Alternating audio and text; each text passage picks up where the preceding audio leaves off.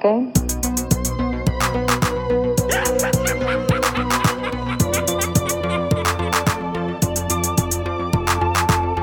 Oh, Hal, do you read me? Do you read me, Hal? Affirmative day. I read you. Welkom in Gremlin Strike Back 1984. Het beste filmjaar ooit misschien. Dat is voor binnen een uh, goede 1900 afleveringen. Uh, nee, binnen, een goede, binnen 1800 afleveringen, om exact te zijn, is het aflevering 1984. Of we dat zullen halen, dat valt te bezien. Als ik eerlijk ben, ik betwijfel Gaat het eigenlijk. Gaat het dan beginnen door te zeggen dat dat niet alleen het beste filmjaar is, maar ook mijn geboortejaar dan? Moet, uh, moet ik wachten tot 1984 dan? Moet ik nu zeggen? Dat is Maarten zijn geboortejaar. Ja, ja maar we zijn met ik zou dat toch wel leuk vinden, ja. Ja, maar het is, het is al niet 1984, het is gewoon nee, 184. Wat is aflevering 184? De laatste voor onze zomerpauze, uh, waarbij er normaal gezien normaal gezien zeg ik door alle drie onze hosts apart een aflevering gemaakt worden. Maar er zijn al snipperjaren genomen door verschillende mensen. Uh, ik ken een plan voor deze zomer, maar het is nog altijd niet in, in, uh, in motion. Dus Mijn ik hoop, plan is in motion. Is in motion, dus hij gaat misschien als eerste verschijnen. Ik hoop dat van mij wel... Uh, kan er nog als eerste, dat zal niet zijn. Nee? Sowieso niet. Nee? Ah, nee. Ah, nee, wat ik... Oh, wat al nee. Ja. Ah, nee, ik, ik ben zet, in... zet de andere twee maar weer onder druk. Trouwens, nee, ik ben ik denk eerst dat in ik, vakantie, dan heb ik een première. Ah, en dan ben ik op vakantie. Ah, jammer. Ja. Dan heb ik geen zin. Ja. maar sowieso is het pas van tegen eind juli dat we terug beginnen uh, verschijnen. Dus ah, oké. Okay. Dus Sven, jij bent toch de eerste. Zal ik wel, wel de laatste zijn? Dat is goed. Dat is we zullen goed. dat wel zien wanneer dat... Oké, okay, kijk in de planning, wanneer we dan terug zijn. Hey, valt er wel wat in te schuiven. Maar dus, er is zeker al één zomerspecial... Maar ik zou, allee, het probleem is, ik kan een plan en het is een goed plan, maar ik kan eigenlijk ondertussen nog niet aan backups ge, gedacht om in motion te steken. Maar uh, we zullen wel zien. Uh, maar eerst nog deze aflevering. Deze aflevering doen we van, uh, ja, wat was het weer? Dat was drie films met een, wat is Maarten? Mijn microfoon staat los. Het is, het is aan het zweten, hè. Het is tijd dat zomervakantie is. Dat dan, is dat dan niet vast met een schroefje? Of dat, dat zo aan het wiebelen? Ja, maar die schroefjes zijn ondertussen ook al zeven jaar oud, hè. Ah, ja, ja. Um, dus wat ging ik zeggen? Ja, we gaan drie films bespreken wat, die geselecteerd zijn door het thema met een huwelijk te maken. Hè. En ik had dat vorige week uh, voor, uh, een voorzetje gegeven, maar ja, je dacht dat dat niet mocht gezegd worden, maar ik trouw volgende week. Hè. Dus uh, dat, de, dat, was ja, de profies, reden. Ja, ik wist ja. inderdaad niet dat... Ja, ja, ja. Maar, ja, ik wist dat hij waarschijnlijk dacht, ja, we mogen daar niks van zeggen. Weer maar, een vintage, ah. de Duitse die dat al gewoon tussen zijn tanden door een keer zegt. Ja, trouwens, ja, dat was zo trouw. Ik trouw, ja, ja oké, ja. Maar ja, er is niet dat er iemand van de, de, de luisteraars uitgenodigd is of zo. Maar je kunt dus, ook je rekeningnummer ah, nu geven, hè? je weet ah, nooit wat het wacht, komt. Ja, mijn rekening. maar dat zal ik dan misschien wel posten uh, nadien of zo. Um, Op al onze social media kanaal. of tenzij dat, tenzij dan er partners zijn van mensen die ik wel ken, die komen, die wel luisteren, maar die niet weten dat ik het ben. Dus uh, kom je dan voorstellen als luisteraar op het trouwfeest. Um, en er zullen wel luisteraars zijn, want vrienden van mij luisteren wel, natuurlijk. Um, wat uh, gaan we doen dus? dus drie films was The Raising Arizona, The In-Laws en The Graduate gaan we bespreken. Um, voor de rest kunnen we ons nog altijd volgen op sociale media. Ik ga nu eigenlijk zeggen Twitter, Facebook en Instagram. Maar uh, op Twitter en Facebook ga ik niks meer posten, want ik gebruik de Hootsuite ervoor. Um, dat was het enige waar ik nog een link had op uh, Facebook, want voor de rest heb ik geen Facebook meer. Uh, maar dat is blijkbaar betaald worden, voor ook voor het minimaal aantal gebruik. Dus uh, van mij hadden niks meer zien verschijnen op Twitter en Facebook. Ik weet niet, Maarten, of dat hij daar wilde over, nog over ontfermen. Of uh, laten we dat doodgaan zoals iedereen dat laat doodgaan. Ik weet niet. Maar ja, dat, weet, dat weet ik niet. De tijd, niet iedereen, de tijd zal hè, het leren. Niet iedereen, hè. Ja, iedereen die Facebook jong, is een ander publiek. Hè. jong van geest is. Um, maar dus, uh, ja, aangezien dat we daarvoor moeten betalen, dat gaan we niet doen. Dus uh, ik weet niet of dat er nog veel zal gebeuren op Facebook. Ik zie het al steeds niet meer passeren. We krijgen geen Facebook meer en ook, ook geen toegang meer tot ons profiel via Hootsuite. Maar mailen kan wel nog altijd, want Google is voorlopig nog altijd gratis, naar gremlinstrikeback.gmail.com en dan, uh, ja, dan zien we jullie mails verschijnen en dan, dan, dan lezen we die soms voor, zoals in de vorige aflevering een mailke of drie voorgelezen zijn. Ik, ik denk wel dat je via Instagram nog kunt aan je Facebook, want dat, je kunt dat linken, hè. Ja, maar dan zijn alleen maar foto's die dan op Instagram ja, alleen maar gepost worden. stories, toch? Of, nee, of, je, of kunt gewoon, je kunt gewoon zeggen, deel dit ook op de pagina op, op, op Instagram. Maar ja, dat is, dat is niet waar, hè, want dan gaat dan om een Jawel. persoonlijke Facebook gaan. Niet waar? Ik heb, ik, dat is niet waar. Ik heb, ik kreeg een pagina op Instagram die gekoppeld is aan een pagina op Facebook. Sorry, het is te veel moeite. Ik ken er geen hoesting in. Ik wil ook geen Facebook meer van mijn leven installeren. Ik weet mijn paswoord ook niet meer van Maar dat Facebook. is gewoon een knopje op een knopje. Ja, maar ik weet mijn paswoord niet meer. Ik, ik Ja, maar je hebt geen paswoord nodig, want dat is Instagram, dat is hetzelfde. Dat is niet waar. Je zal moet, je ik apart, je moet je apart inloggen op Facebook. Nee, niet waar. Niet waar. Niet voor iets te posten. Jawel, want Wel hoe- kan mijn device nu weten wat aan mijn ding is, omdat ik Instagram Omdat heb? omdat dat gelinkt is. Dat, dat is niet gelinkt bij mij. Ik, ik link al die shit niet, omdat ik dan niet wil dat het allemaal verbonden is. Ik maar het is het niet zien. te knikken. Maar ik weet, ik weet dat je dat kunt doorsturen, maar bij mij is dat 100% zeker niet, want Gremlin Strike Back is niet mijn profiel, persoonlijk profiel. Dat is een pagina van een podcast of een radio Ja, show. en op. Instagram dan. Wat op Dat is Instagram. niet, dat is niet gelinkt, dat is niet gelinkt met je maar, maar profiel. Instagram is gewoon los van Hootsuite, hè? Ja, dat weet ik, maar niet van Facebook. Nee, dat is niet gelinkt aan Facebook, nee. Dus Stadler en Waldorf leven nog, maar er zijn er wel een paar dood. Now I am become death, the destroyer of worlds. I should have expected to find you holding Vader's leash. I recognized your foul stench when I was brought on board.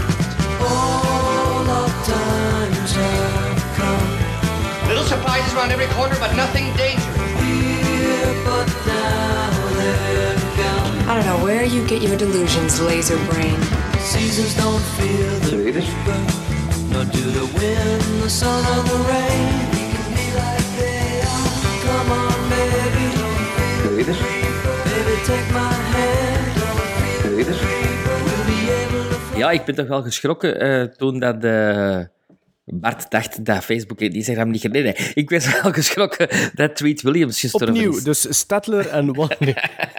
Treat Williams, 71 jaar, veel te jong natuurlijk. Eh, een, een motorcycle accident. Ehm, ja, dat is wel... Maar ik Maar reed hij of werd hij aangereden? Ik bedoel dat niet in een disrespectful way, hè, maar ik vraag mij gewoon dat af. Als het zat een op de- motorcycle... Dat denk ik wel aan. Anders zou het zijn... He was hit by a motorcycle. Maar dat zou nog altijd wel een motorcycle accident zijn. Nee, dan is Ja, het Stedtler en Waldorf. eh, Nu, eh Treat Williams is natuurlijk eh, legendarisch voor zijn vertolking in Hair, eh, een musical uit ehm 79. Nooit gezien. Het is- nee, van Milos Forman. Het is een, een ja, legendarische musical. ehm, die toch ook wel tegelijkertijd hetzelfde jaar als 1941 is gemaakt. Een film waar ik hem eigenlijk heb leren kennen. Tegenwoordig zijn we er elke aflevering over bezig, over die film.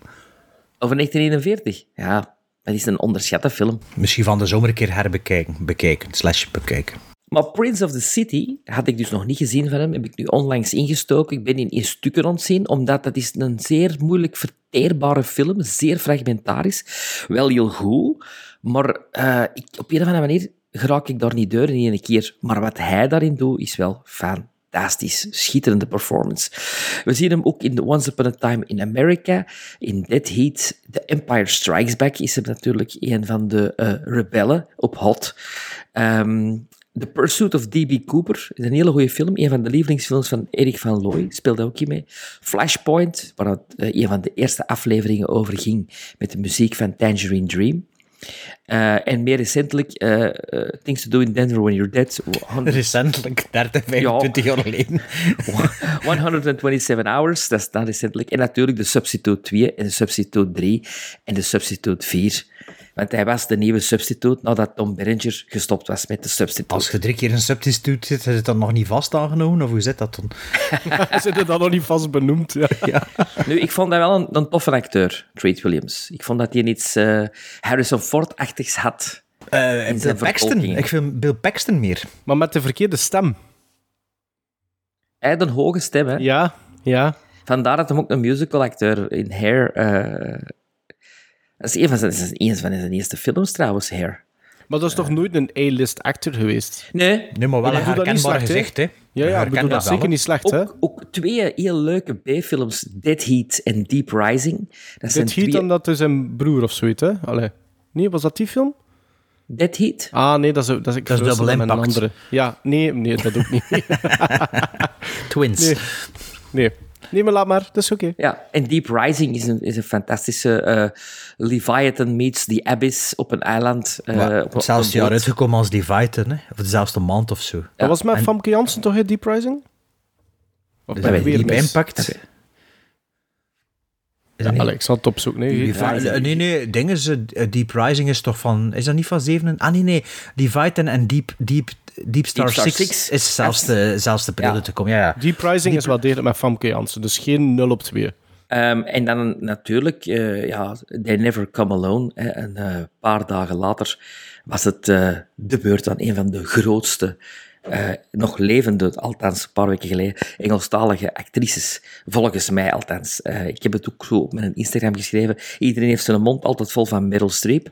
Ehm, en dat is terecht. Maar waarschijnlijk de mensen die zo raving zijn over Meryl Streep hebben nog nooit een film gezien met Glenda Jackson. En Glenda Jackson is, is ja, een fantastische actrice die niet zoveel films heeft gemaakt, maar de films die ze dan gemaakt heeft, die waren wel opmerkelijk. Ze is ook een tweevoudig Oscar-winnares. Een schande dat zo iemand in het eh, VRT-nieuws eh, amper 10 seconden krijgt en bij VTM gewoon niet vernoemd wordt. Althans, volgens mij vind ik dat een schande. We kennen ze uit The Devils, eh, The Music Lovers, Hopscotch met Walter Matthau. Ze speelden ook vaak met Oliver Reed samen. Triple Echo bijvoorbeeld, Woman in Love. Ehm, The Class of Miss McMichael, The Return of the Soldier en Beyond Therapy van Robert Altman had ze ook een rol in. Hebben jullie al een film van Glenda Jackson of Ik kan Glenda juist zeggen, ja, je kunt nu wel verontwaardigd zijn dat ze dat VTM-nieuws niet vermelden, maar van die films dat hij nu vernoemt, ken ik één film. Ik doe al 184 afleveringen een Maar als je filmpodcast. nu twee Oscars hebt gewonnen, Ja, dan moet het toch vernoemd worden? Ja, ja, dat zou je denken. Ja. En wat was, de, wat was die eerste film weer dat opnoemde? Was de eerste van het lijstje dat ik kende. Of The de tweede- Devils. Ja, de Devils van Ken Russell. En The Music Lovers is ook van Ken Russell. Ja, Werkt ken vaak samen met Ken Russell en met Oliver Reed. Heel veel samen. Eh, en eh, Woman in Love met Alan Bates. eh, waar ze trouwens een eh, Oscar voor kreeg ook. eh, En hoe oud was ze? Class. 87. 87. Ze is ook nog in, het, in de politiek gestapt. Ze eh, zat in de Labour-partij en is zelfs verkozen geweest eh, de laatste jaren. Als, want ze is op een gegeven moment gestopt met, met, met acteren. Ja, ze was Ze ook heeft nog één 87. film gemaakt, nu recentelijk. Die moet nog uitkomen. Alsof dat ze wist van, ik moet nog een legacy achterlaten. En dat is de film The Great Escaper. Met Michael Caine ook in de hoofdrol. En dat gaat over een man die een, ehm, uit het rusthuis ontsnapt omdat hij bij naar een bijeenkomst wil van eh, oorlogsveteranen eh, uit de Tweede Wereldoorlog. Het lijkt me wel een leuk klein Brits filmpje en zal een legacy-film worden dan van Glenda Jackson. En misschien van Michael Caine ook tegen dat hij uitkomt. Nee, nee, laat ons daarna, laat ons daarna niet. Allee, kom on. Michael Caine is, nee, die heeft onlangs toch ge, eh, samen gegeten eh, op zijn verjaardag. Mel Brooks. Met, nee, met Tom Cruise. Dus die is touched by Tom Cruise, dus die neemt een beetje van dat elixir van hem eh, in zijn lijf. Three of no kind.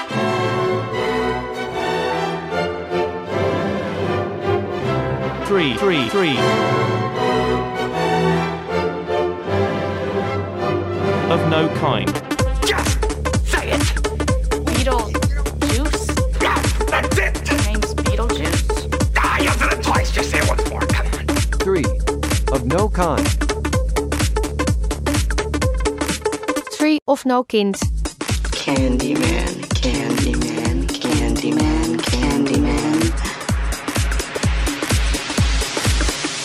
Candyman. Gremlins Strike Back. Three of No Kind heeft eigenlijk wel degelijk een link, hè?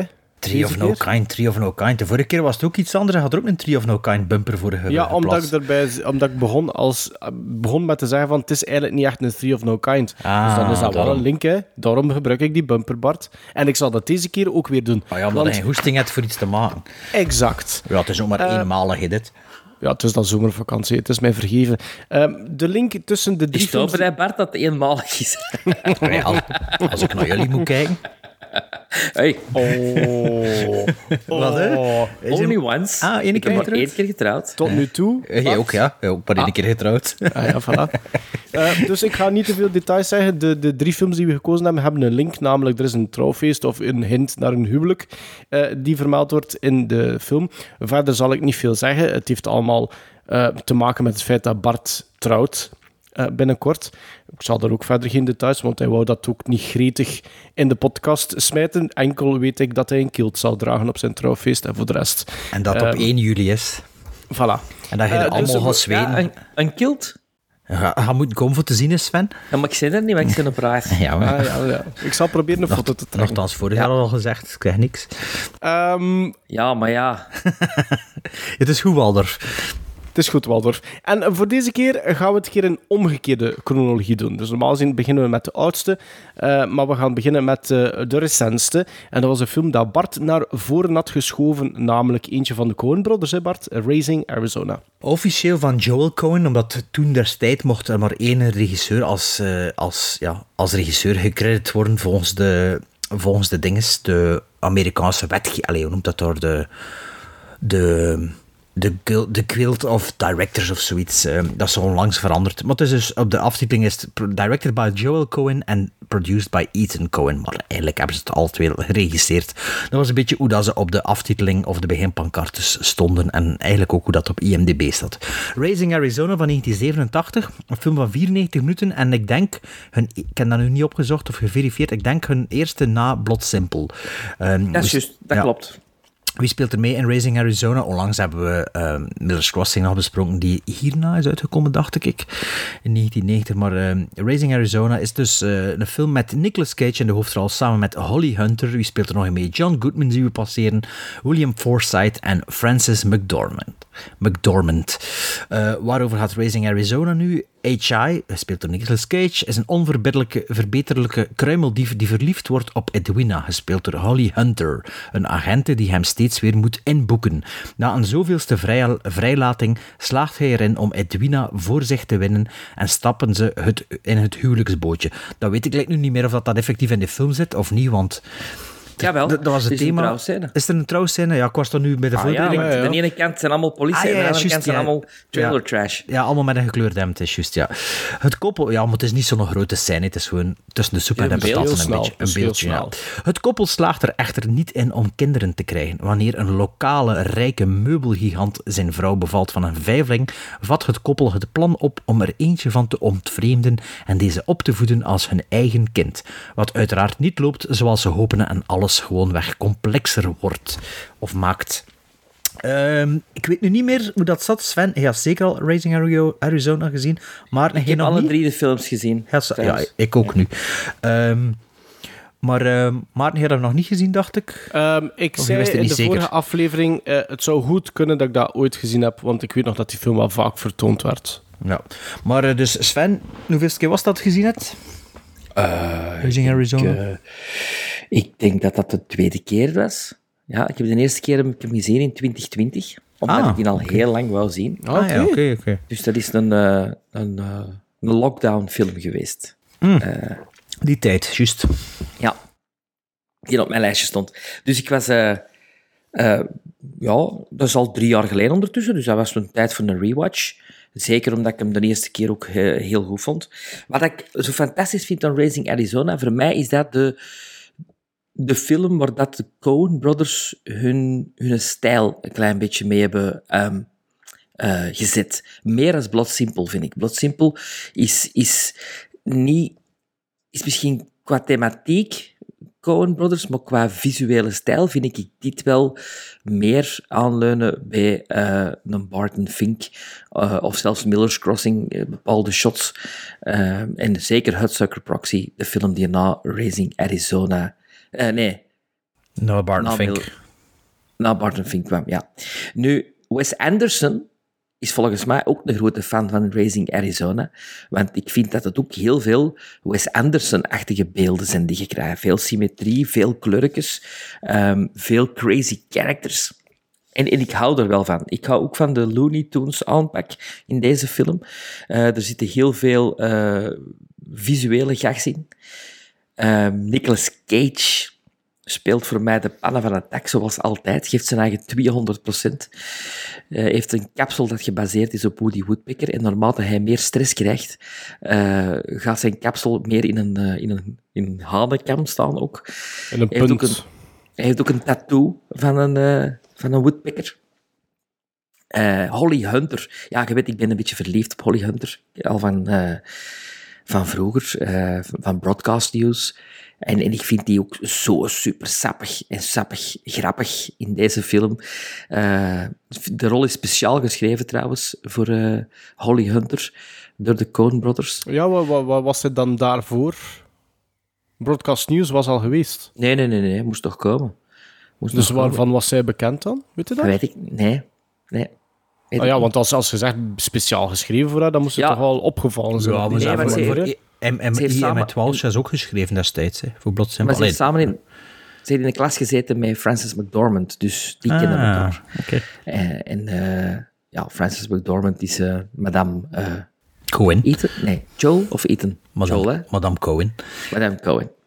Ook leuke bijrollen van William Forsythe en John Goodman als de twee eh, eh, eh, ja, bias-klanten, die daar, om het zo maar te zeggen, zware jongens, die samen met Nicolas Cage ook in, de, in het gevangen hebben gezeten. Die, die kende die al van in, in Blood Simple. Op, op IMDb staat er dat zij uncredited was, als haar, met, maar eh, dat haar stem te horen is in de film. Nou, dat is postproductie. Dus, Ja, allee. maar ja, toch. En in The Maar ja, ze Burning... kennen The elkaar Bur- van in school The waarschijnlijk. Burning hè. was haar eh, featurefilm debuut van Holly Hunter. Ken ik niet, The Burning. Bart en ik wel. Dat is met George Costanza. Inderdaad. En dan heb je ook nog natuurlijk Randall Tex Cobb, die een fantastische eh, bounty hunter speelt. Het zijn allemaal kleurrijke figuren. Ook Trey Wilson, die dus de vader speelt van eh, het eh, kindje dat gekidnapt wordt. Eh, dus eh, Arizona Senior eigenlijk. Die is fantastisch grappig. Die, ik verwarde die een beetje met Barry Corbin. Dat is dezelfde soort acteur, maar ehm, die Trey Wilson is maar 41 jaar geworden. Dus in die film was die 30 jaar. Nee. Ja, ja. Ik schat ziet er- Het is, misschien 45 daarmee dat, het is zo. misschien daarmee dat hij maar 41 geworden is. Jesus. Ja, ongelooflijk, hè? 30, maar zeg hij dat zeker? Ja, ja, ja, ja, absoluut. Ik heb het eh, juist opgezocht. Hij is 41 geworden. Hij is in, 9, eh, in 98 gestorven. Maar hij speelde veel, veel in die jaren 80 eh comedies mee, eh, die in Trey Wilson. En natuurlijk. Emmet Walsh. eh Klein rolletje. vaste- Ja. Een kleine barrel, maar plezant voor die te zien. En eh, ja, dat film heeft een vaart voor mij, eh, al, al zijn er mensen die dat niet vinden. De Looney Tunes gehalte, een vaart, ehm, zeer grappig gespeeld allemaal. En het is ook, het, het is voorbij voordat je het weet. Het, heeft ook, het, is ook niet, het, is, het is niet meer dan dat het wilt pretenderen te zijn. Het is ook geen zo'n lange film sowieso, nee. Nee. Wacht, hè. Maar 94 ik, ik, minuten, hou- ja. ik hou er wel van en ik ben... eh, Maar Ik wat, ben wel wat, fan van dit pretendeert, soort wat, comedy. wat, wat pretendeert dan wel te zijn? Eh, het, speel, eh, het pretendeert een, een, een, een farce, een, een, eh, ja, een, een farce comedie, eh, pretendeert te zijn, en dat is wat het ook is, hè. die zich afspeelt in een, in een, volgens mij, in een fantasy-achtige Amerikaanse wereld. Een beetje de, de, de, de wereld waar dat Roadrunner op rondloopt. Ja, niet echt een realistische wereld. Een beetje de... de eh, ja, ik, zou het bekend durven zeggen, een beetje de wereld ook van Frits en Frankie. Eh, ook zo'n wereld waar dat weinig mensen in rondlopen. En degene die erin rondlopen, dat is allemaal etaan. Mhm, Zo. ja. Allemaal hun quirks. En hun, eh, ze spreken ook allemaal... Bijvoorbeeld Nicolas Cage heeft een taal die je niet bij trailer trash people... eh dat spreekt soms heel literair, een beetje, beetje Charles Dickens-achtig soms. En, maar dat, dat geeft dat zoiets speciaal. En ja... Ja, leuk. Leuke film. En blij dat je dit nog eens opnieuw gezien hebt, ondanks dat het drie jaar geleden was, in plaats van Kill Bill Volume 1 voor de eerste keer. Ja, ik, oh, dat weet ik niet. Maar ik kan dit, denk ik, elk jaar zien. Oké. Ik had, ik had de film wel degelijk ooit gezien, want eh, er waren zowel scènes in het begin als in het midden als op het einde dat ik eh, herkende. Ja, dat heb hem gezien. Ja, nee, maar, maar het is maar zo beknopt dat ik hem toch op Letterboxd als een first-time viewing wel gelogd heb, hoor. Want nu heb ik zo voor het eerst echt het gevoel van, ik heb die ganse film gezien. Dus nu kan ik er ook wel een, eh, een effectieve quotering aan geven, snapte? Ehm, En ik heb bij Raising Arizona eigenlijk een soort van ander gevoel dan, dan dat ik bij de meeste Coen Brothers heb. Dat ik uh, Coen Brothers films heb, dat ik al door de podcast ontdekt heb. Want meestal zeg ik er zoiets van, ja, het is wel goed, maar ik denk dat dat beter gaat worden als ik dat nog een paar keer zie. En ik geef hem daardoor dit, maar er zit wat rek op. En met Raising Arizona heb ik een ander gevoel. Um, namelijk dat ik het eerste half uur van die film echt heel goed vond. Ik, was, uh, ik apprecieerde heel hard de snedigheid van de introductie van de verschillende personages. Uh, de herhaling van, van de scènes van uh, Nicolas Cage die iets verkeerd doet, wordt opgepakt, iets verkeerd doet, wordt opgepakt, voor de parole board moet komen, uh, vrijgelaten wordt. Dat vond ik heel leuk. Ook de, de manier waarop dat hij dan uh, met de tijd meer en meer zo verliefd wordt op het karakter of personage van Holly Hunt. Um, vond ik super leuk. Ook haar reactie daarop vond ik heel leuk. Um, Hunter. Hunter, excuseer. Maar naarmate dat die film eigenlijk verder ging, was het absurde waar dat jij ook uh, gewacht van maakt, Sven, begon mij dat eigenlijk meer en meer tegen te steken. Uh, ik vond dat heel leuk in het begin, maar na die eerste, laten we zeggen, chase met Nicolas Cage doorheen de supermarkt en wat dat er daarna gebeurt, verloor, die film verloor mij een beetje. Ik vond dat niet, ik vind dat, vond dat niet zo leuk om naar te kijken. Omdat ik, ik, ik miste. Ik vind ofwel moet het dan nog grotesker maken, ofwel moet er een leuke payoff zijn op het einde. En ik vond dat er geen een van die twee aanwezig was in die film. Want dat viel dat wat stil, dat kabbelde dat weer wat op, dat viel dat weer stil. En dat vond ik eigenlijk niet zo leuk. En dat begon eigenlijk op het moment dat, dat John Goodman en William Forsythe opnieuw hun, uh, hun intrede maken. Want die worden dan wel briefly uh, geïntroduceerd in het begin. Heel leuk vond ik dat. Je had zo van die uh, group sessions in het gevangen. Vond ik heel leuk om naar te kijken. Maar dat centreert zich allemaal in dat eerste half uur uh, van de film. En op het moment dat zij terug ten tonele komen, die twee, had ik zoiets van: oké, die gaan iets nog doen in die film. Er gaat daar, die gaan een grotere rol krijgen. En ik moet eerlijk zeggen, ja. Ja, ik voelde dat zo niet. Ik voelde dat niet echt. Uh, ik, ik, ik miste zoiets. Ik weet het niet. Ik mis iets in die film. Waardoor dat ik aan dat scherm gekluisterd moet blijven. Ik vind dat, die, ik vind dat naarmate dat die runtime verder ging. Net omwille van dat absurde voelde ik eigenlijk ook geen ja, dreiging moet je niet echt voelen, denk ik. Ook dat personage van die... Een, ik ben zijn naam kwijt hoor, de biker, Sven. Herinner mij nog een keer. Ja, de acteur is Randall Texcap, maar het personage... Ja, nee, nee, nee de, de, de naam van de, van de acteur.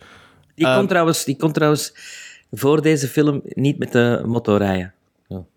Oh, ik wist zelfs niet dat hij dat echt... Uh, ja, hij is echt een keer gecrashed tijdens de opnames. Ook. Ah, oké. Okay. Ik, ik vond dat een, een, een, de eerste introductie dat, die, die dat dat personage krijgt, vond ik dat oké, leuk, maar dan verdwijnt hij ook weer even en dan komt hij terug. Maar ook dat was dat zo'n beetje goh, bij de haren gegrepen, die kreetjes dat hij maakt, ik weet het niet.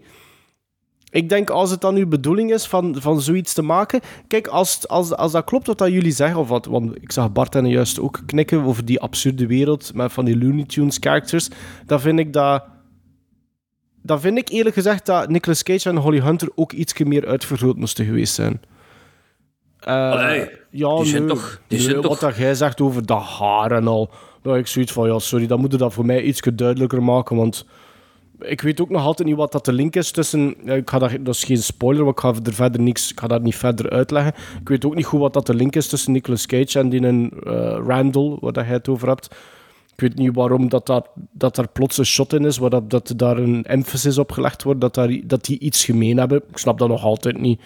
Misschien had ik dat moeten doorhebben, maar ik weet het niet. Ik, wie is, ik, wie ja, is dat hier? Wie is Randall? Die een bounty hunter. Ja, die Ah, ja, Bounty Hunter. Maar, eh, maar nee, ik vond... Ja, Ja, de- eh, dat is eigenlijk ja, dus in the same universe, hè.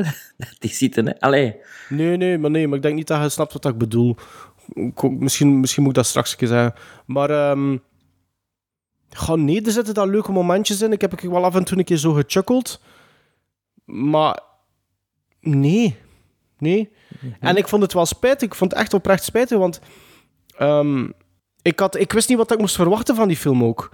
En dat eerste half uur vond ik echt heel leuk, want dan had ik zo een paar keer echt zitten lachen en dat tempo zat heel hoog. Dat was echt zo bam, knal, bam, knal. En dat was zo cool. Setting van personages op die manier, I'm on board. En dan...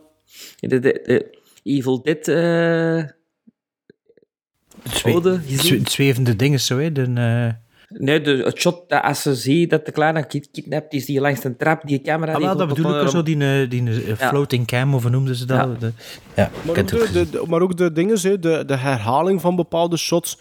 Zo die, de grillen van de auto ten opzichte, tot heel kort bij een bepaald iemand, laat ik dat maar zeggen.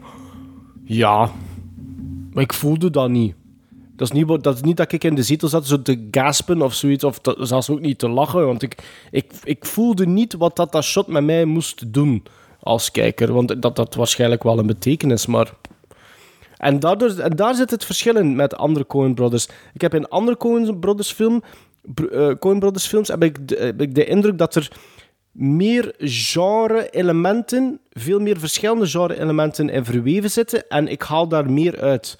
Want heb ik het ene niet goed door, of, of bevalt het ene element mij niet, bijvoorbeeld de comedy, laten we dat zeggen, dan eh, is er wel een ander element. Zo Ja, bijvoorbeeld dit een- is pure comedy, hè? Ja. Hier, is, hier zit geen andere layer in, hè? als comedy, hè? Niet echt, denk ik, nee. Nee, maar dan, nee. dan, dan, snapte, dan haal ik meer uit andere films, omdat daar, dat, omdat daar ook meer in zit. En dan heb ik zoiets van, oh, net omdat het een mix is, heb ik ook meer zin om te zeggen van, weet je wat, ik ga dat misschien binnen een jaar nog een keer bekijken. En met Raising Arizona had ik dat zo niet.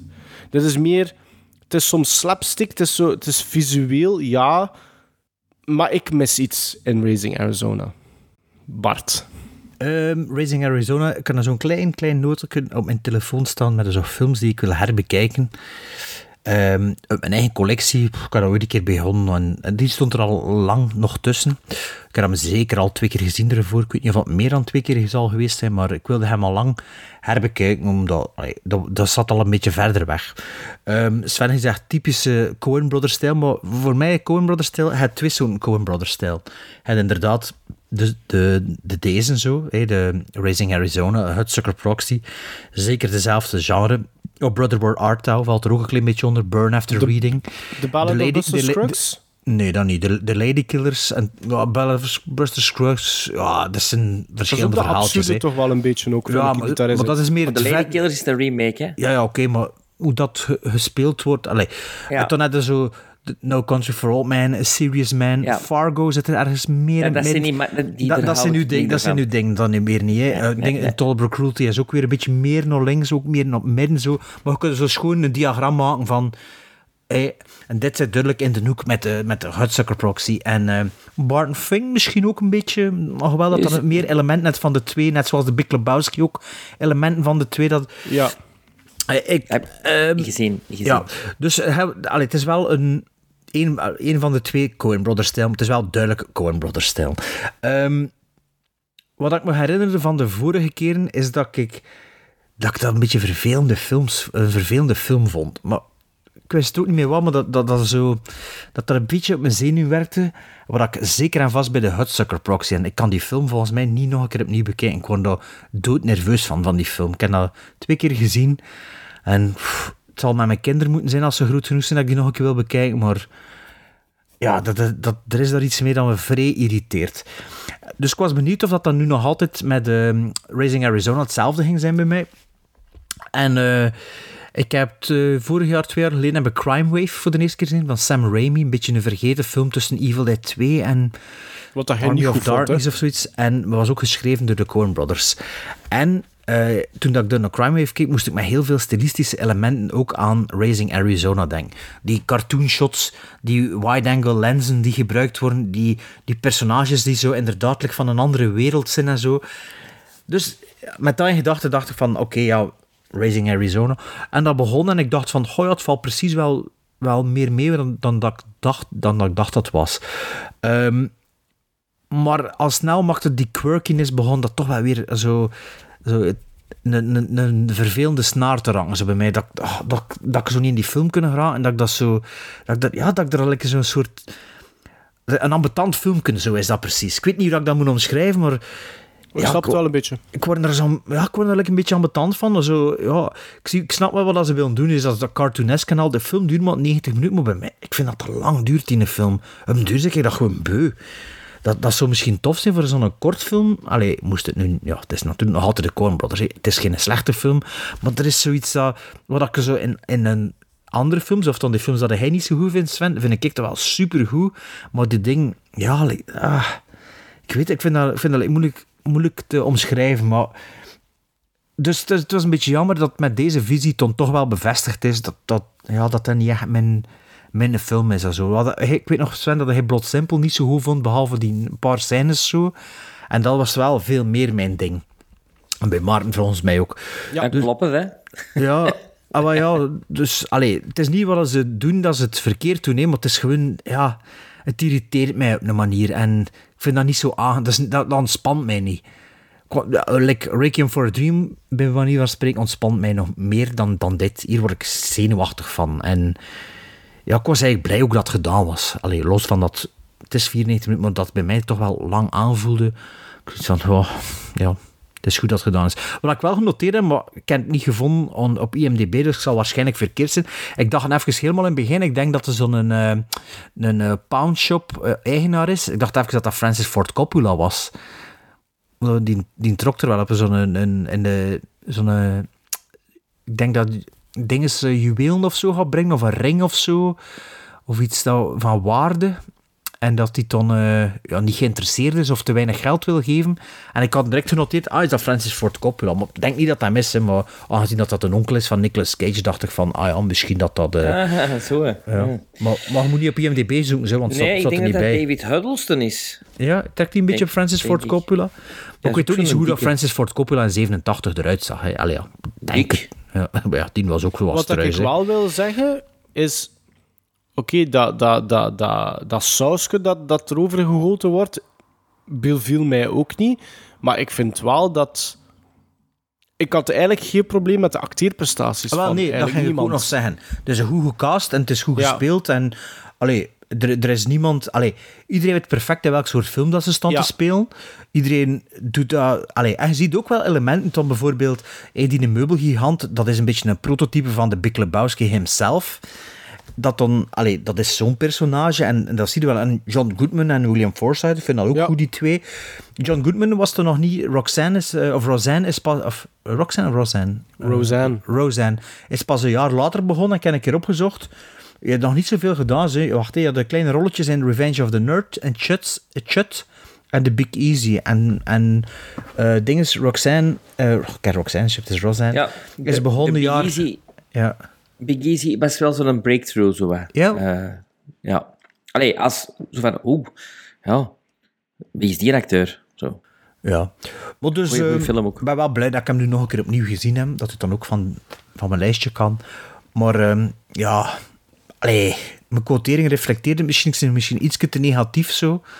Of dat ik mijn quotering te licht gegeven, dat kan ook wel zijn. Maar ja, ik vind, ik vind dat, ja, als dat uw ding is, gaat het dat goed vinden, eigenlijk bij Sven. Maar als dat u, ja, ik, ik kan wel snappen dat er veel mensen zo, als je dit gezien hebt en misschien Hudsucker Proxy, dat het dan ook denkt, ja, Coen Brothers, moet ik dat wel nog zien? Terwijl, ja, ik vind dat ze toch wel andere soorten films gemaakt hebben. hè, die me Ja, meer dat vind ik ook. boeien. Ja, dat vind ik ook. Gizmos dan maar eens, Sven. Echt. Mai. Ik geef dat een... Ik was aan het twijfelen tussen twee. Ik geef dat de strengste van de twee een zes. Oh ja, ik geef dat misschien een beetje te guld, maar toch ehm, een 5,5 gizmos voor eh, Racing Arizona. Son, you got a panty on your head. Just drive fast, okay? The first time I met Ed was in the county lockup in Tempe, Arizona. You're a flower, you are. A day I'll never forget. I do. You bet I do. Okay, then. My lawless years were behind me. Our child rearing years lay ahead. But biology conspired to keep us childless. You go right back up there and get me a toddler. I need a baby hide. I got more than I can handle.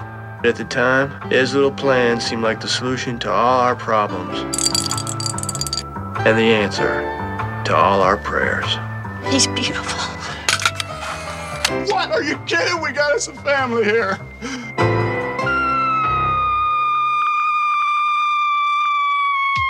I want Nathan Jr. back. What's his name? Ed Jr.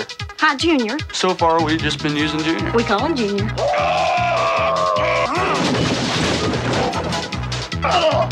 He's out there somewhere. Hold on, Nathan. We're gonna go pick up Daddy. I've been taking these Huggies and uh, whatever cash you got. Hey, you want to know another thing? I'm going to be a better person from here on out.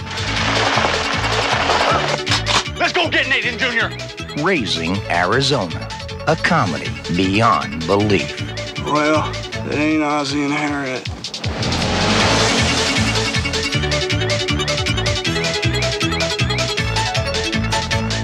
Ik eh, had de film naar voren gedragen die ik zelf ook al eh eens had gezien. Eh, een paar keer zelfs, als kind. The In-Laws. Een film uit 19...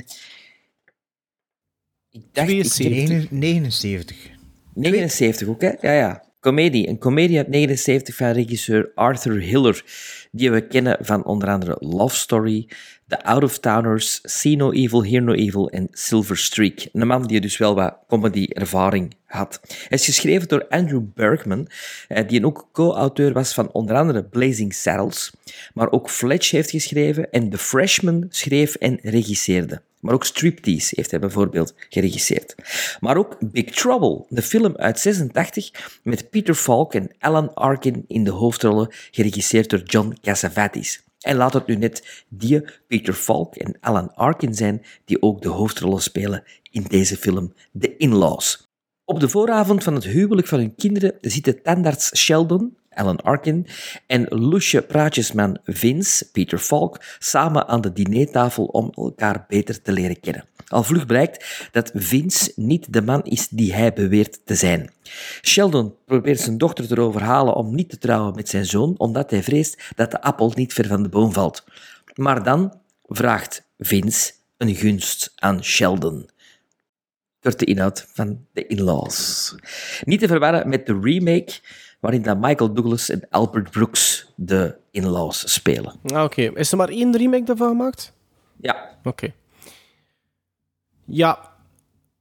Ik, ik, ben, ik ben wel een fan van zowel Peter Falk als Alan Arkin. Eh, Peter Falk ken ik het best door Colombo, dat is iets anders. Maar ik weet dat als, dat, dat eigenlijk ook een, een acteur is die werkte op het grote scherm.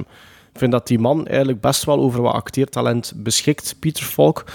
Eh, en misschien een beetje jammer is voor hem dat hij dan wel meer geassocieerd wordt met zijn tv-carrière dan met eh, de films die hij... Ik weet niet, in veel valt. Ik weet niet, heeft hij echt een hele rijke... Ja, die heeft heel veel John, John Cassavetes films, hè. Bijna allemaal.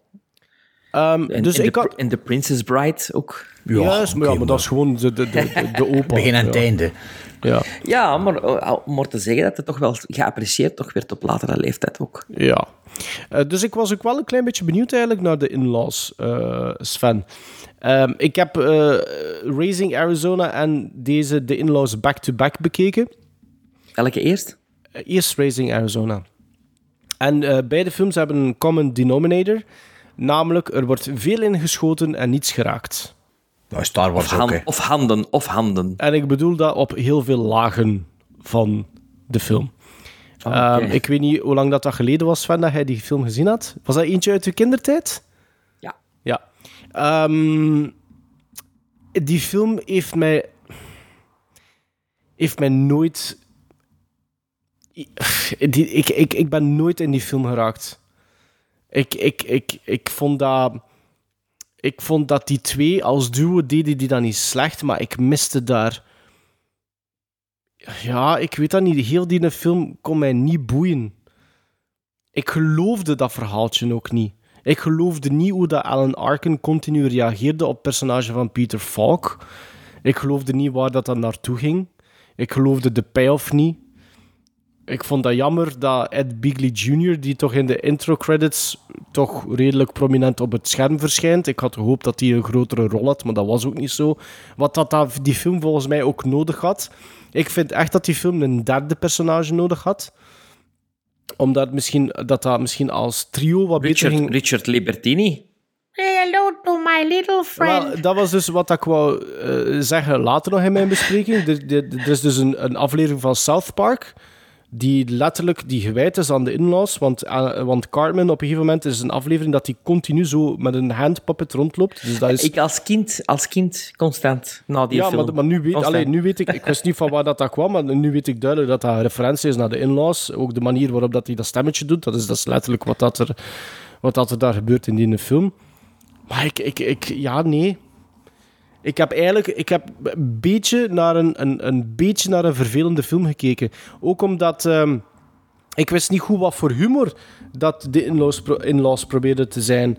Eh, er, zijn daar, er zit daar ook bijvoorbeeld een chase in met muziek dat ik dacht van... Ik ben hier naar eh, zware jongens aan het kijken. Maar ik denk dat het dat is ook wat je moet denken. Het is ja, maar dan en vind, Leo. ik, dan vind ik het nog te weinig kolder eigenlijk. Want ik moest eigenlijk nooit niet lachen met die film. Dus op een gegeven moment is er dan een chase, dan vliegt er dan iemand door die ruit. Of, of, die, die, of een auto crasht in zo'n beetje fruitstandjes. En dan heb ik zoiets van... Oké, ik heb daar nu twee minuten naar gekeken. Dit is de payoff. Moest dit grappig zijn dan? In Dus- 79 misschien wel. Ja, maar dan vind ik dan de Acht jaar na Young, Young Frankenstein of wat? Eh, eh, eh, vier jaar na Jong Frankenstein. Vijf jaar. Ik begreep de humor niet.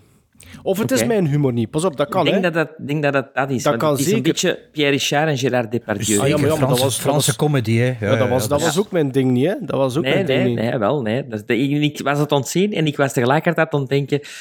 Ja, dit is eh Le Compère. En, Ja, ja dat, is- dat kan heel goed zijn, Ja. maar... Jaren 70 humor.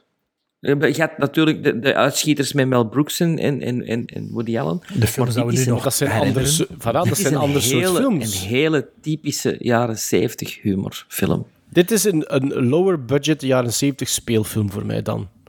En de films dat we juist hebben opgenoemd, of van bijvoorbeeld de films van Mel Brooks, of dan films van Woody Allen bijvoorbeeld.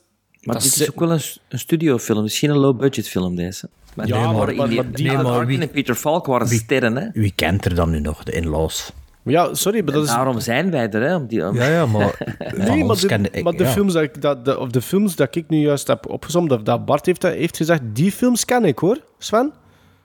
ja, ja, dat is een andere klasse, absoluut. Ja, oké, maar de- dan is er voor u voldoende merit om dat wel... Allee, jij komt straks aan bod, hè, dus ik ben eigenlijk heel benieuwd, daar niet van. Maar ik, ik, ik raakte niet in die film.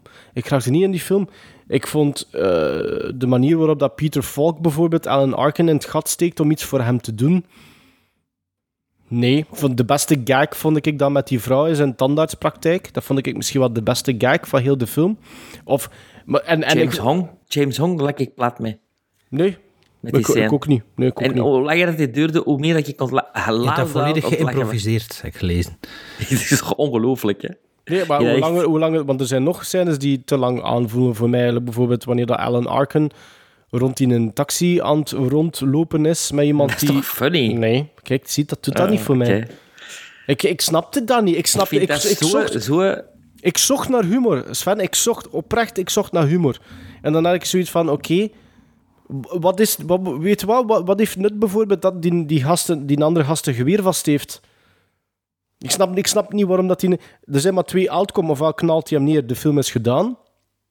Had misschien beter geweest, ik weet Ja, het maar niet. ik denk dat het meer Jommeke en Gaston en Leo is dat je moet denken. Ik denk dat dit eh, ook voor een Maar dan, is het nog, is. maar dan is het nog niet... Dan gaat het niet te ver, niet ver genoeg, denk ik. Om dat, om dat effect te bereiken. Dan denk ik niet dat het ver genoeg gaat. En, en, en, heel dat, en, en ook het einde kon mij niet bekoren. Ik had dan gehoopt op nog iets schokkender of... of, of maar narratief was dat ook zo, dat kabbelde gewoon verder. Er zaten daar toch... Voor mij, voor mij er zaten daar eigenlijk bijna geen uitschieters in. Dat was een film die begon en dat zat continu op hetzelfde niveau. Ik vond het enige wat... er- was zo'n, ik vond het enige wat ik leuk vond, er zat zo'n beetje een double take joke in. Helemaal in het begin, wanneer dat... eh, wanneer dat ze e- effectief Peter Falk voor het eerst ontmoeten bij de schoonouders, hè, eh, bij dat etentje. En dan zei hij van... eh, Where's your eh, furthest phone? Because I have to make a long distance call. Dat vond ik een goede joke. Maar dat gaat dan nog een keer verder, want er wordt nog een andere grap. En dan had ik zoiets van, ja, stop daar, want dat vond ik een goede joke. En dan wordt dat nog verder op gegaan, dan komt er nog een andere joke. En dan had ik zoiets van, ja, dat, die vond ik dan niet zo grappig. En dat is dus een beetje de Hans de film eigenlijk. Ja, ik kan daar niet zoveel meer over zeggen. Ik vond... Ik zeg niet dat er daar slecht in geacteerd wordt. Ik vond Alan Arkin vind ik eigenlijk bijna altijd goed. Ik vond hem in deze film ook goed. Maar ik, ik vond niet dat ik echt naar een duo aan het kijken was. Ik vond Alan Arkin is goed in wat dat hij doet. Peter Falk is goed in wat dat hij doet. Maar die twee samen, poh, vond ik nu niet geweldig of zo. Maar misschien zie ik het verkeerd. Misschien gaat Bart mij Nee. volledig tegenspreken. Wel, de inlaws begint met een van mijn favoriete filmtropes, hè, met een overval, een roof, met de supercoole maskers ook. Ehm, Juist. En de openingsmuziek had ik direct van, hm, dat is precies zo'n Franse komedie, misdaadcomedie, met, eh, met dat muziekje en zo. Dus eh, ik dacht van ja. En ehm Alan Arkin, grote fan van. Peter Falk, totaal geen fan van. Of dat deze film verandert. deze film? Ah, wel, dat zal moeten blijken. Eén ding is alleszins duidelijk, wie dat er heel hard beïnvloed is door de inlaws, en dat is 100% zeker de makers van de A-Team en Bassie en Adriaan. Ehm, want, ja... eh, Wat voor een film was dat nu weer, Sven? ik vind... Hey, Gardens of Stone was de andere keuze, hè? Ja, maar ja, ik weet het wel, maar waarom, breng je, waar- waarom hè? breng je dat naar voren, jongen? Allee. Omdat het over een tragie... De chemie tussen Alan Arkin en Peter... Fo- Allee, Ja, Pieter, ik dus Pieter, niet, Pieter, Pieter Falk, hoe staat hij nu te spelen vanaf de eerste seconde? Dat is van... Fantastisch. Maar dat, dat- en die familie weet niet dat hij in de CIA zit. Allee, van... Hoe, hoe, hoezo, je weet dat niet. Je bent een geheime agent. Ja, of, of niet, ja, ja. Maar, ja, de, de double agent, of wat? Ja, maar ja, Bart, Ehm, je, moet, je, moet, je moet zeggen dat dat is, hè. maar vooral, ehm, ja, Pieter Falk, ik vind dat, dat is Columbus. Hè, voor mij, ik, ik eh, veel John Cassavetes films heb ik niet gezien, misschien twee of zo.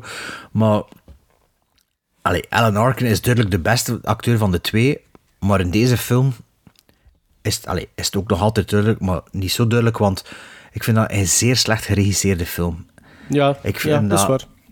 Ehm, de blokking, de dialoog, ook geschreven ze, de dialoog, er is zo, allee, als ze aan het wachten zijn op, op de schoonfamilie, hè, die een uur of twee uur te laat zijn, die dialoog, de blokking, ja, en de cameravoering en het spel ook, is super soap. Dat is echt, dat is exposure. Die dochter speelt slecht, die moeder speelt slecht. En ze lopen zo, ja, um, eh, zich, ze spelen zich vrij voor de camera. En toen dacht ik van, wow. En eigenlijk is heel die film ook super clunky in dialoog, omdat de helft is ook exposure. Dan heb je die scène in de diner. Hoe slecht is dat geregisseerd? Het is fantastisch, die scène maar het toch? ene shot zijn alle extras business as usual te eten.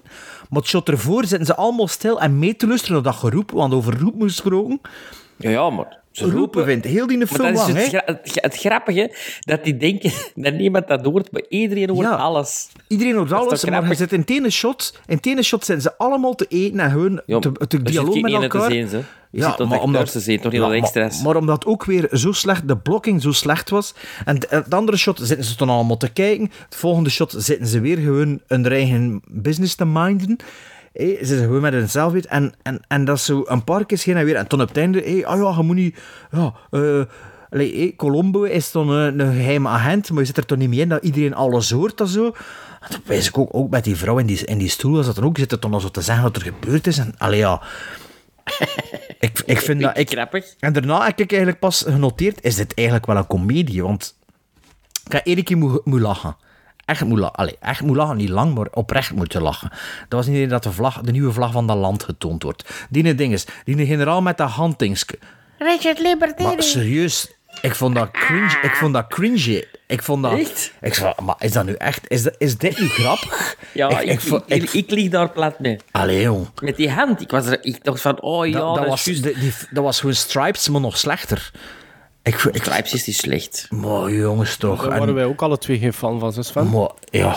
En, en, Ja, ik hou van dat soort comedy van de jaren maar, 70. en ook heel die verhaal in, door, in, in Centraal-Amerika zo. die generaal, ik, ik geloof dat allemaal niet. En, Ja, maar je moet dat ook niet geloven. nee, maar dat je is moet, hem juist. Maar jawel, je moet, je moet in het universum moet het wel geloven. Racing Arizona is ook ongeloofwaardig, maar dat geloof ik wel, als ik Ik begreep, ook niet, ik begreep ook niet de, de, het, ver, het, het, het, het verloop van, die, van dat Ja, avontuur. Want, ik plots is zo... niet. Ah ja, en nu moet het dood. Huh? Wat? En ik heb even, even moeten terugspoelen, omdat ik dacht van... Heb ik hier nu iets gemist? Of wat? Ah nee, die Nee, zegt gewoon, ja, sla ze in de boeien. ja. Nee, sla ze in de boeien. Zeggen, nou ja, oké, eh, Nee, maar puur ook van de locaties van A naar B, B tot C. En ik, ik ging daar wel in mee, maar ik, ik, ik had ook zoiets van: stel je vooral geen vragen, want er wordt toch, het wordt toch niet goed uitgelegd. Had ik zoiets. Wat ik moet wel zeggen, Sven, dus omdat Bart dat nu zegt hoor. Wat ik wel heel goed vond, is, eh, is hoe dat de opening credits werden getoond. Want het begint, zoals dat Bart zegt, met een overval. Dat vond ik eigenlijk wel, nog, Ah, ja. dat vond ik eigenlijk wel grappig. Beetje... En, en, en wat dat je dus, de intro credits zitten allemaal op een van die overvallers die eigenlijk naar zijn opdrachtgever of wat dan ook moet gaan. En, dat is, en die gast moet lopen en op trappen klauteren en dan weer lopen en dan weer ergens een steesje en dan weer. Dat vond ik funny. Dat vond ik funny. En ik dacht van, toen dacht ik nog van... ah, ah, ik- was zelfs niet door dat dat voor te lachen was eigenlijk. Allee, Nee, dat vond, ik vond dat, dat, dat had ik ook niet door. ah, dat vond ik funny. Dat vond ik funny. Oké. Want die komt dan, dan uiteindelijk op dat takken zo van... Oh ja, oef, ik ben er ja, eindelijk. Dat vond bij ik mij wel was dat tof. meer van echt vluchten van de politie en, en, allee, en uw baan. Allee, ja, zwart. Dat was nu ook niet eh, een super Maar narratief ik device. vermoed, ik vermoed, net zoals Le Compère, dat, dat Sven dus nu gaat proberen te overtuigen. Of, of misschien Nee, wel, ik- Wat ik wel nog wil zeggen, overtuigen. dat ik wel blij was dat, dat ik James Hong even zag. Ik dacht van, oh, oké. en, die- en eigenlijk had hij die scène ook gestolen. hè. Je moet zeggen dat is. En, allee, en dat bleef maar gaan. Dat vond ik wel ook een, een gleegneffelke, dat moet ik wel zeggen. Maar ook omdat James Hong was. Dus, ja. Maar Sven, ja, overtuig ons van eh, Nee, ik ga jullie ongelijk. niet overtuigen. Ik kan jullie niet kunnen overtuigen. Dit Oei. is... Ik vind de chemistry tussen Peter Falk en Alan Arkin van een Jack Lemmon en Walter Matthau niveau. Ik vind dat echt heel goed, wat die twee doen. Ik vind dat Peter Falk zelfs, en dat is mij nu opgevallen meer dan toen, als ik dat als kind zag, fantastische comedies tot te spelen. Want die, die is een nuances en die is een... ehm, over de top in wat hem aan het zeggen is, maar die blijft altijd heel kalm in wat hem aan het zeggen is. En, en dat vooral van die CC-vliegen die die baby's oppakken, ja, ik vind dat hilarisch, omdat je dan de reactie van Alan Arkin ziet van, what, wat is, wat is die hier aan het zeggen? Ja, tot daar volg ik u wel. Ja. Ook die scène in de diner, dat Alan Arkin... Die dialogen zijn zo geweldig, omdat Falco en, en Alan Arkin god er tegenin. Ik denk zelfs dat dat deels geïmproviseerde scènes zijn ook. Omdat... Het is zo funny, waar Arkin altijd tussen die dingen van Peter Falk zei. En Serpentine, Serpentine. Ja, daar ga ik kapot mee, hè. Als hij moet lopen, gelijk als Ja, ja, maar ik weet wat het bedoelt, maar ik moet er niet mee Ik lachen. vind dat, ja, ik vind, ja, dat is weet dat ik, ja, als kind dan ook altijd zo, als we aan het spelen waren, dan, dan zeg ik dat ook altijd, Serpentine, En Serpentine. iedereen zo was die een zot weer aan het zeggen. Dus. Nee, maar had die film natuurlijk ook gezien, hè, Ah, voor ja. de videotheek. Hè. Ja, ja. Ehm, ja, ik vind dat grappig. Ik weet het, dit, dat zal een, een kronkel zijn bij mij. Maar dat is ook gewoon heel gedateerd. Dat. Ja, maar dat vind ik ook leuk. Ik vind het ook leuk dat dat Gaston en Leo is. Ik vind dat leuk dat dat... dat, dat Maar is dat gedateerd? Maar ja, dat, is dat gedateerd. gedateerd. Er, maakt- er wordt toch geen zo'n films meer gemaakt. En ze worden niet meer her... Allee, ze zitten niet meer in het collectief geheugen. Dus dat is echt gedateerd. Hè. Maar eigenlijk is dat even gedateerd als de Blues Brothers. En waarom wordt die film Ja, maar dan wacht wel? een keer, wacht Maar een de keer, Blues wacht een keer, Brothers wacht vind ik ook keer. niet zo goed. Dus, mm. Dat is ook zo schieten op niks en, en botsen en knal en patat en, en leakjes. En hè, dat is een beetje de Muppet Movie, maar dan... Hè, ja, maar... Nee, maar ik zeg van, eh, dat... eh, als ik dan bijvoorbeeld denk aan, aan Colder of Gaston en Leo-achtige dingen, als ik bijvoorbeeld die criteria, dan denk ik bijvoorbeeld aan de eerste Police Academy. En dat is ook niet ver daarvan, hè?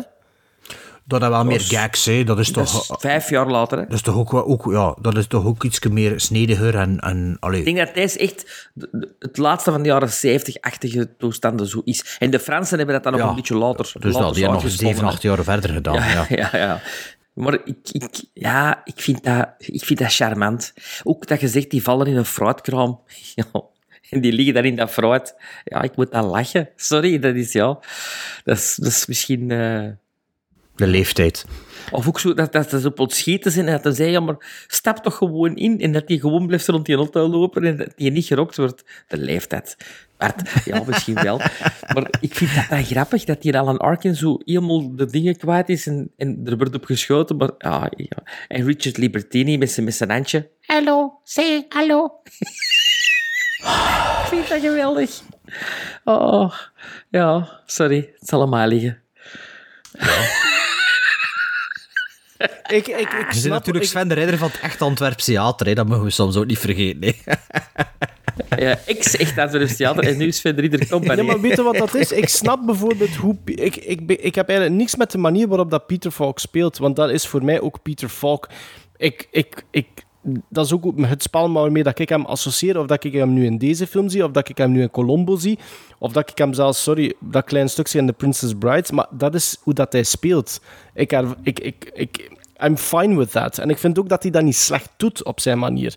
Net zoals dat ik niet vind dat Alan Arkin hier slecht maar in is. Ik, ik, ik zie niet zo'n fan van Piet, Pieter Falk, omdat dat is een beetje like... ehm allee, noemt hij nu weer? De vader in Back to the Future. ehm Crispin Glover. Crispin Glover. Een one-trick pony. En, en Crispin Glover, bij mij pas marcheert dat wel, maar met, met, met dingen niet, met Pieter Falk. eh, Nee. Ja, ja, Christopher Walker had dat ook, hè. Dat is ook altijd Christopher Walker, hè. Ja, ja. Sorry, maar nou, had- we hadden nog een punt aan, maar of had hem al gemaakt. Oh, nee, dat is altijd punt komma geweest zijn. Het is oké. Nou ja. Nee, maar, maar ik, ik, ik vond u wel overtuigender van wat dat hij dan leuk vond aan Le Compère, Sven. Ik, ja, Maar ik vind Le Compère, ik vind Le Compère is meer nostalgisch bij mij dan dit. maar wat is Dit de meer... Maar, maar, maar Ik nostalgie is voor ik- u ook wel vind- een, een, een, een, een punt, hè? In uw bespreking meestal. Ik, ik, ja, maar ik verschot dit heb ik minder vaak gezien dan Le Compère. Allee, nee, misschien wel even gezien als Le Compère, maar langer geleden dan Le Compère. En was het slechter dan dat je herinnerde? Nee, ik, Nee. nee. Ik, vond het, ik vond het verbazingwekkend dat ik het zo grappig vond. Ah. Dat, ik- dat ik echt vond van, maar ik vind dat echt, dat spel tussen die twee, ah, smullen, smullen. ja, Oké. nee, ik had dat niet. Maar ik versta wel dat het Gaston en Leo, Jommeke-achtige Bastien Adriaan, dat vind ik ook, hè. Mhm. Maar dat stoort me niet. Ja, ja, ja. Well, dat is Ik denk dat dat part of the charm is. Goed, Maarten, gizmos? ik geef dat eh vijf en een half. Vijf en een half. Ik geef dat vier gizmos. Ik is 6,5. Dat, oh, dat valt goed mee, nee, voor- Sven. Maar ja, maar ik dat, maar ja, 6,5. Maar dat is, dat is toch niet slecht? He's a dentist from New Jersey. Uh, make a house call? Yes, one of those emergencies. He travels a lot on business. I work for the CIA. He's got a successful practice. Mr. Hershon, I cannot work this way. He's got a dubious past. You were involved with the Bay of Pigs? Involved. That was my idea. In 48 hours, his son is marrying his daughter. Could I borrow you for a couple of minutes? What's five minutes for a member of the family? Where are we going? Just over to my office. I want you to break into my safe. And what happens in between will bring them together. For better Did we hit the little boy on 6th Avenue? or for worse. No, I'm not him. Uh, he's my in-law. Look, here's my card. In the good times, as well as the bad. So long as they both shall live. Come on, Vince. What's the plan? I'm wide open. What do you got in mind? Fuego! If any person can find just cause why these two should not be joined together, let them now speak or forever hold their peace. Call it off.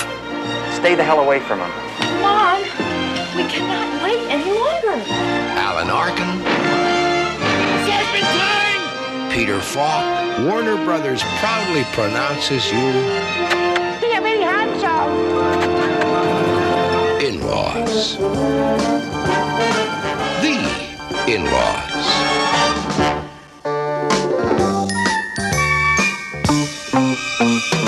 We gaan naar de oudste film van het rijtje voor deze drie, naar 1967, voor een film die rated X was toen hij uitkwam. Een film die meerdere, ja, een film die meerdere Oscar X. nominations, ja, X- X-rated. Ja. X- Ja, X-rated. Ja, Bart, ja, inderdaad. Eh, laat Like mij- Midnight Cowboy. Zoals Midnight Cowboy, inderdaad. Laat mij eens stellen. 1, 2, 3, 4, 5, 6, 7 Oscar-nominaties, waarvan er één verzilverd werd, namelijk Best Director Mike Nichols. Ik heb het over The Graduate uit 1967, een film, van 1 uur, 46 minuten als ik me niet vergis, geregisseerd door dezelfde regisseur van Who's Afraid of Virginia Woolf, Closer en Working Girl, onder andere. Uh, waarover gaat The Graduate? Dustin Hoffman speelt een, uh, iemand die net zijn middelbare schoolcarrière heeft succesvol afgerond. Ja, college. Nee, co nee, nee, college is... Hogeschool, hij is 21. Ja, ah, hogeschool. Ja. Hij is er 21, ja, dat is juist. Ja, ja dus hij, wordt 21. hij moet 21 spelen. Ja, ja, ja hij wordt ja. 21 in de Dank film. Dankjewel Sven, ja. dat, daar heb je nu al een pointe van mij op, moment, dat, op het moment is hem 30. Ja, daar heb je al een goede pointe van mij uh, afgenomen voor straks. Maar ja, dat, ik denk ook wel dat, uh, dat Zal ik beginnen anders ja, inderdaad. Ja. Um, dus uh, Dustin Hoffman speelt iemand die net zijn hoge, hogeschool heeft afgerond, succesvol heeft afgerond, en die nu een beetje in dubio zit wat dat hij verder gaat doen qua uh, schoolloopbaan of, of werken, of, of dat hij gaat beginnen werken. En hij wordt verleid door de beste vriendin eigenlijk van zijn ouders. Een oudere vrouw, uh, die uh, ook getrouwd is en een dochter heeft. En daarover gaat The Graduate. Wat we wel aanzien wordt als een klassieker, dus voor mij was dat een first-time viewing. Dus ah, ik, ja. keek, ik keek eigenlijk heel hard uit naar, uh, naar The Graduate. Maar daarover straks meer. Het is eerst aan Bart. Ja, ik had de Graduate zeker al een keer gezien, want hij zat in mijn collectie en ik denk dat ik die ooit wel de vorige keer in de bibliotheek gehuurd had of zoiets, omdat dat ja, een classic was en die in de boeken staat van duizend en één films die je moet gezien hebben. En dan, allee, dat is wel een, een, een um, iconische film.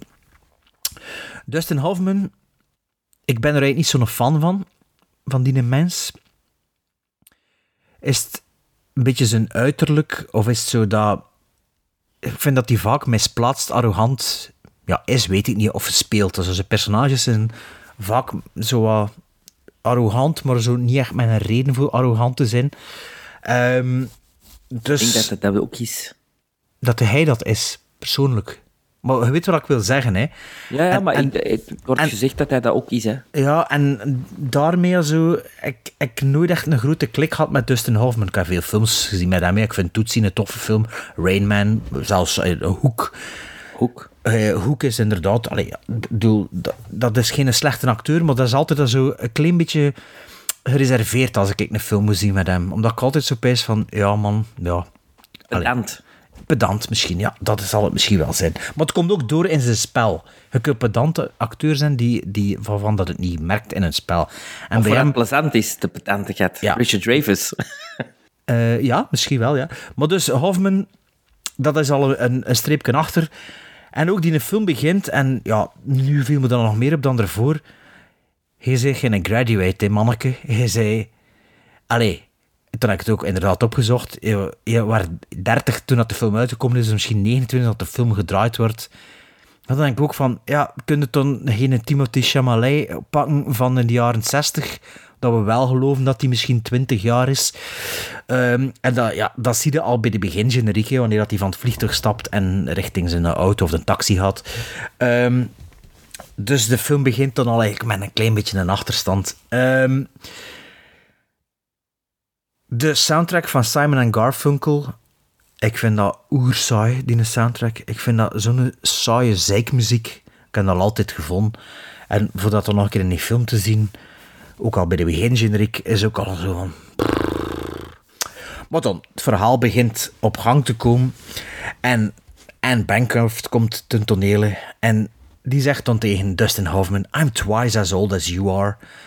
Toen heb ik een keer opgezocht en Bancroft was toen dat de film uitkwam 36 jaar, wel geteld, 5 jaar ouder dan Dustin Hoffman. Dus zelfs in het verhaal was ze eigenlijk niet dubbel zo oud. Dus dat was ook al zoiets dat ik dacht, ja, dat leeftijdsverschil is niet zo groot. Weer een, een, een stapje achteruit bij de film. Wat ik niet meer wist met die film, is dat je wel heel duidelijk kunt zien dat het aan de vooravond van New Hollywood gedraaid en gemaakt is. Uh, ik vind uh, het camerawerk van Robert Surtees, die ook Ben Hur gedraaid heeft, Last Picture Show, The Sting en nog veel, veel andere dingen, Ik vond dat redelijk vooruit, vooruitstrevende, vooruitstrevende stijl, terwijl dat die een man eigenlijk wel al veel gedraaid had en eigenlijk geen jonkie was. Ehm, er wordt veel verteld en gesuggereerd met de schaduwen. Ehm, ik heb dan toevallig ook, alleen niet toevallig om een klein beetje research aan te doen, maar was ik wel op een, een heel interessant artikel gestort, gestoten over de symboliek in The Graduate. Wat men eigenlijk dan toch, als ik dacht van fuck, het zit er eigenlijk wel meer in, of er wordt over meer nagedacht dan dat je zou denken.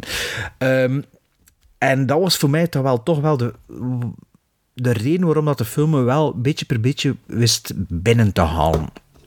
Um, de visuele stijl en de montage. Uh, het personage van uh, ja, Dustin Hoffman, ik ken nu zijn naam niet genoteerd. Benjamin. Benjamin.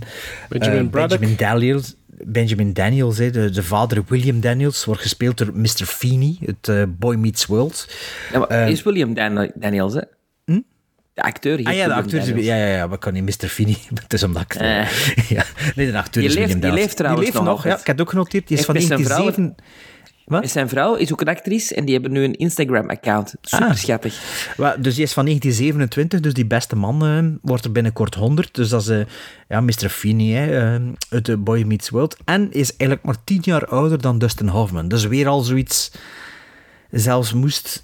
Allee, Dustin Hoffman, zogezegd 21 zijn, dan was dat leeftijdsverschil ook nog niet juist. Dus dat viel me ook al op. Um, dus het personage van, eh, van Dustin Hoffman ja, ik ken dat moeilijk met zo'n personages. Zo, ik weet wel wat er aan de hand is. Die komt van college en wat is, uh, je moet naar grad school gaan. Sven, weet jij juist wat dat is? Ik vroeg me dat af. Alleen Maarten, hij waarschijnlijk niet, omdat hij juist nog dacht dat hij... Allee, grad school? Ja, want hij... hij allee, zo college dan een soort bachelor zijn van, voor, van vroeger en graduate en master. Zou dat zoiets zijn? Want ja, je moet dan naar de grad school gaan. Ik heb dat nog niet opgezocht. Um, maar dus ja, dat personage is, ja, is, is zoekende. Hij weet het allemaal niet goed. En iedereen verwacht dingen van hem. En hij is zo mopey heel de tijd. En ja, je, je, slaat dan een oudere vrouw aan de haak. En dan, daardoor krijgt hij een soort purpose en zelfvertrouwen. En ja, dat, dat, met dat stukje zingt er zo wel wat mee. Maar dan, ja, dan is die breuk er. En omdat hij dan iets niet mag doen, en toen het gevoel van, ja, maar doet hij dat nu gewoon omdat hij het niet mag doen, dat hij dan zo cocky is, dat hij zegt, ik zal het dan toch maar doen. Um, allee, ik zal een beetje klatten, een beetje in min wat er gebeurt. En ja, door de, visu door de visuele stijl wist, bleef het me wel boeien, maar eigenlijk is dat een verhaal dat me eigenlijk totaal niet interesseert. Die de thematiek op zich wel, maar dat moet niet de hoofdmoot zijn van de film. Dat, dat mag de subcontext zijn. Of de, de context waar er een andere subcontext in zit. Dat mag ook. ook hè? Well, dat, ja, dat, dat weet ik niet. Maar ja, op een gegeven moment. Ik geloof ook niet. Um, ja, God, is dat een spoiler of is dat geweten? Dus hey, uh, na de moeder papt hij dan aan met de dochter, zo gezegd. Ik geloof ook geen enkel moment dat dat oprechte gevoelens zijn van hem voor haar. En heel in de film niet. Zelfs bij de apotheose, ik geloof maar dat, dat is ook niet. omdat dat wat scenarioel vreemd in elkaar zit, vind ik. Ja, ja, tuurlijk. Hè, dat Maar- gaat heel snel allemaal, toch? Want ja, je neemt er dat dan mee, like Travis Bickle, naar een of andere burleske bar. Hoewel, hoewel, hoewel, er wordt natuurlijk wel gehint dat die twee elkaar eigenlijk wel al kennen van vroeger. Ja, ja, ze kennen elkaar zeker van vroeger. Want ze neemt het ze, mee, letterlijk. naar- en neemt ze mee naar die striptease bar omdat hem, omdat hem maar wilt Af, ja, afschrikken, ja, dat is afstoten. nee. duidelijk. Ja, Ah, wel, maar... Allee, dat is ja. bij Travis Bickle niet het geval. hè. Nee, nee, nee, nee, nee, maar... Allee, je wil daar dan afschrikken, maar daarmee dat ik ook niet geloof dat er oprechte gevoelens zijn. Ik voel dat ook niet in de chemie tussen die twee. Of die staat dan zo, zo nasaal Ik vind die, ik vind die zijn. Catherine Ross is dat, ik vind die heel slecht. Ja, Ah nee, ehm, ik vond die dat niet zo, ik vond, dat, ik vond die dat wel niet zo slecht toen, eerlijk gezegd. Maar weet je, Maar weet waarom, Dat, weet je waarom dat, dat niet goed werd? Omdat de kentering dat hij maakt in Ah, zijn ging het personage... juist zeggen, ja. dat- dus dat- is dat, dat voelde niet dat dat in hem depressief, zit. depressief voor die moeder, dat ik ook al niet geloof. En dan plots wil hij per se die dochter maar dat voel ik ook niet dat dat erin zit. En, oh ja, en dan die, die, die vader die er dan van school haalt en binnen 30 minuten is ze precies vertrokken. Want je had dan van haar appartement naar dat kot, van zijn appartement naar dat kot of zo. Allee, of die de dorm, of noemt dat. En ja, ze is van school en ze is met haar vader weg. Zo van, maar, wat, wat, dat is allemaal rap... Allee, zo... En ja... Allee, visueel top, maar voor de rest... Allee, ik heb me niet verveeld, maar ik heb me veel geërgerd.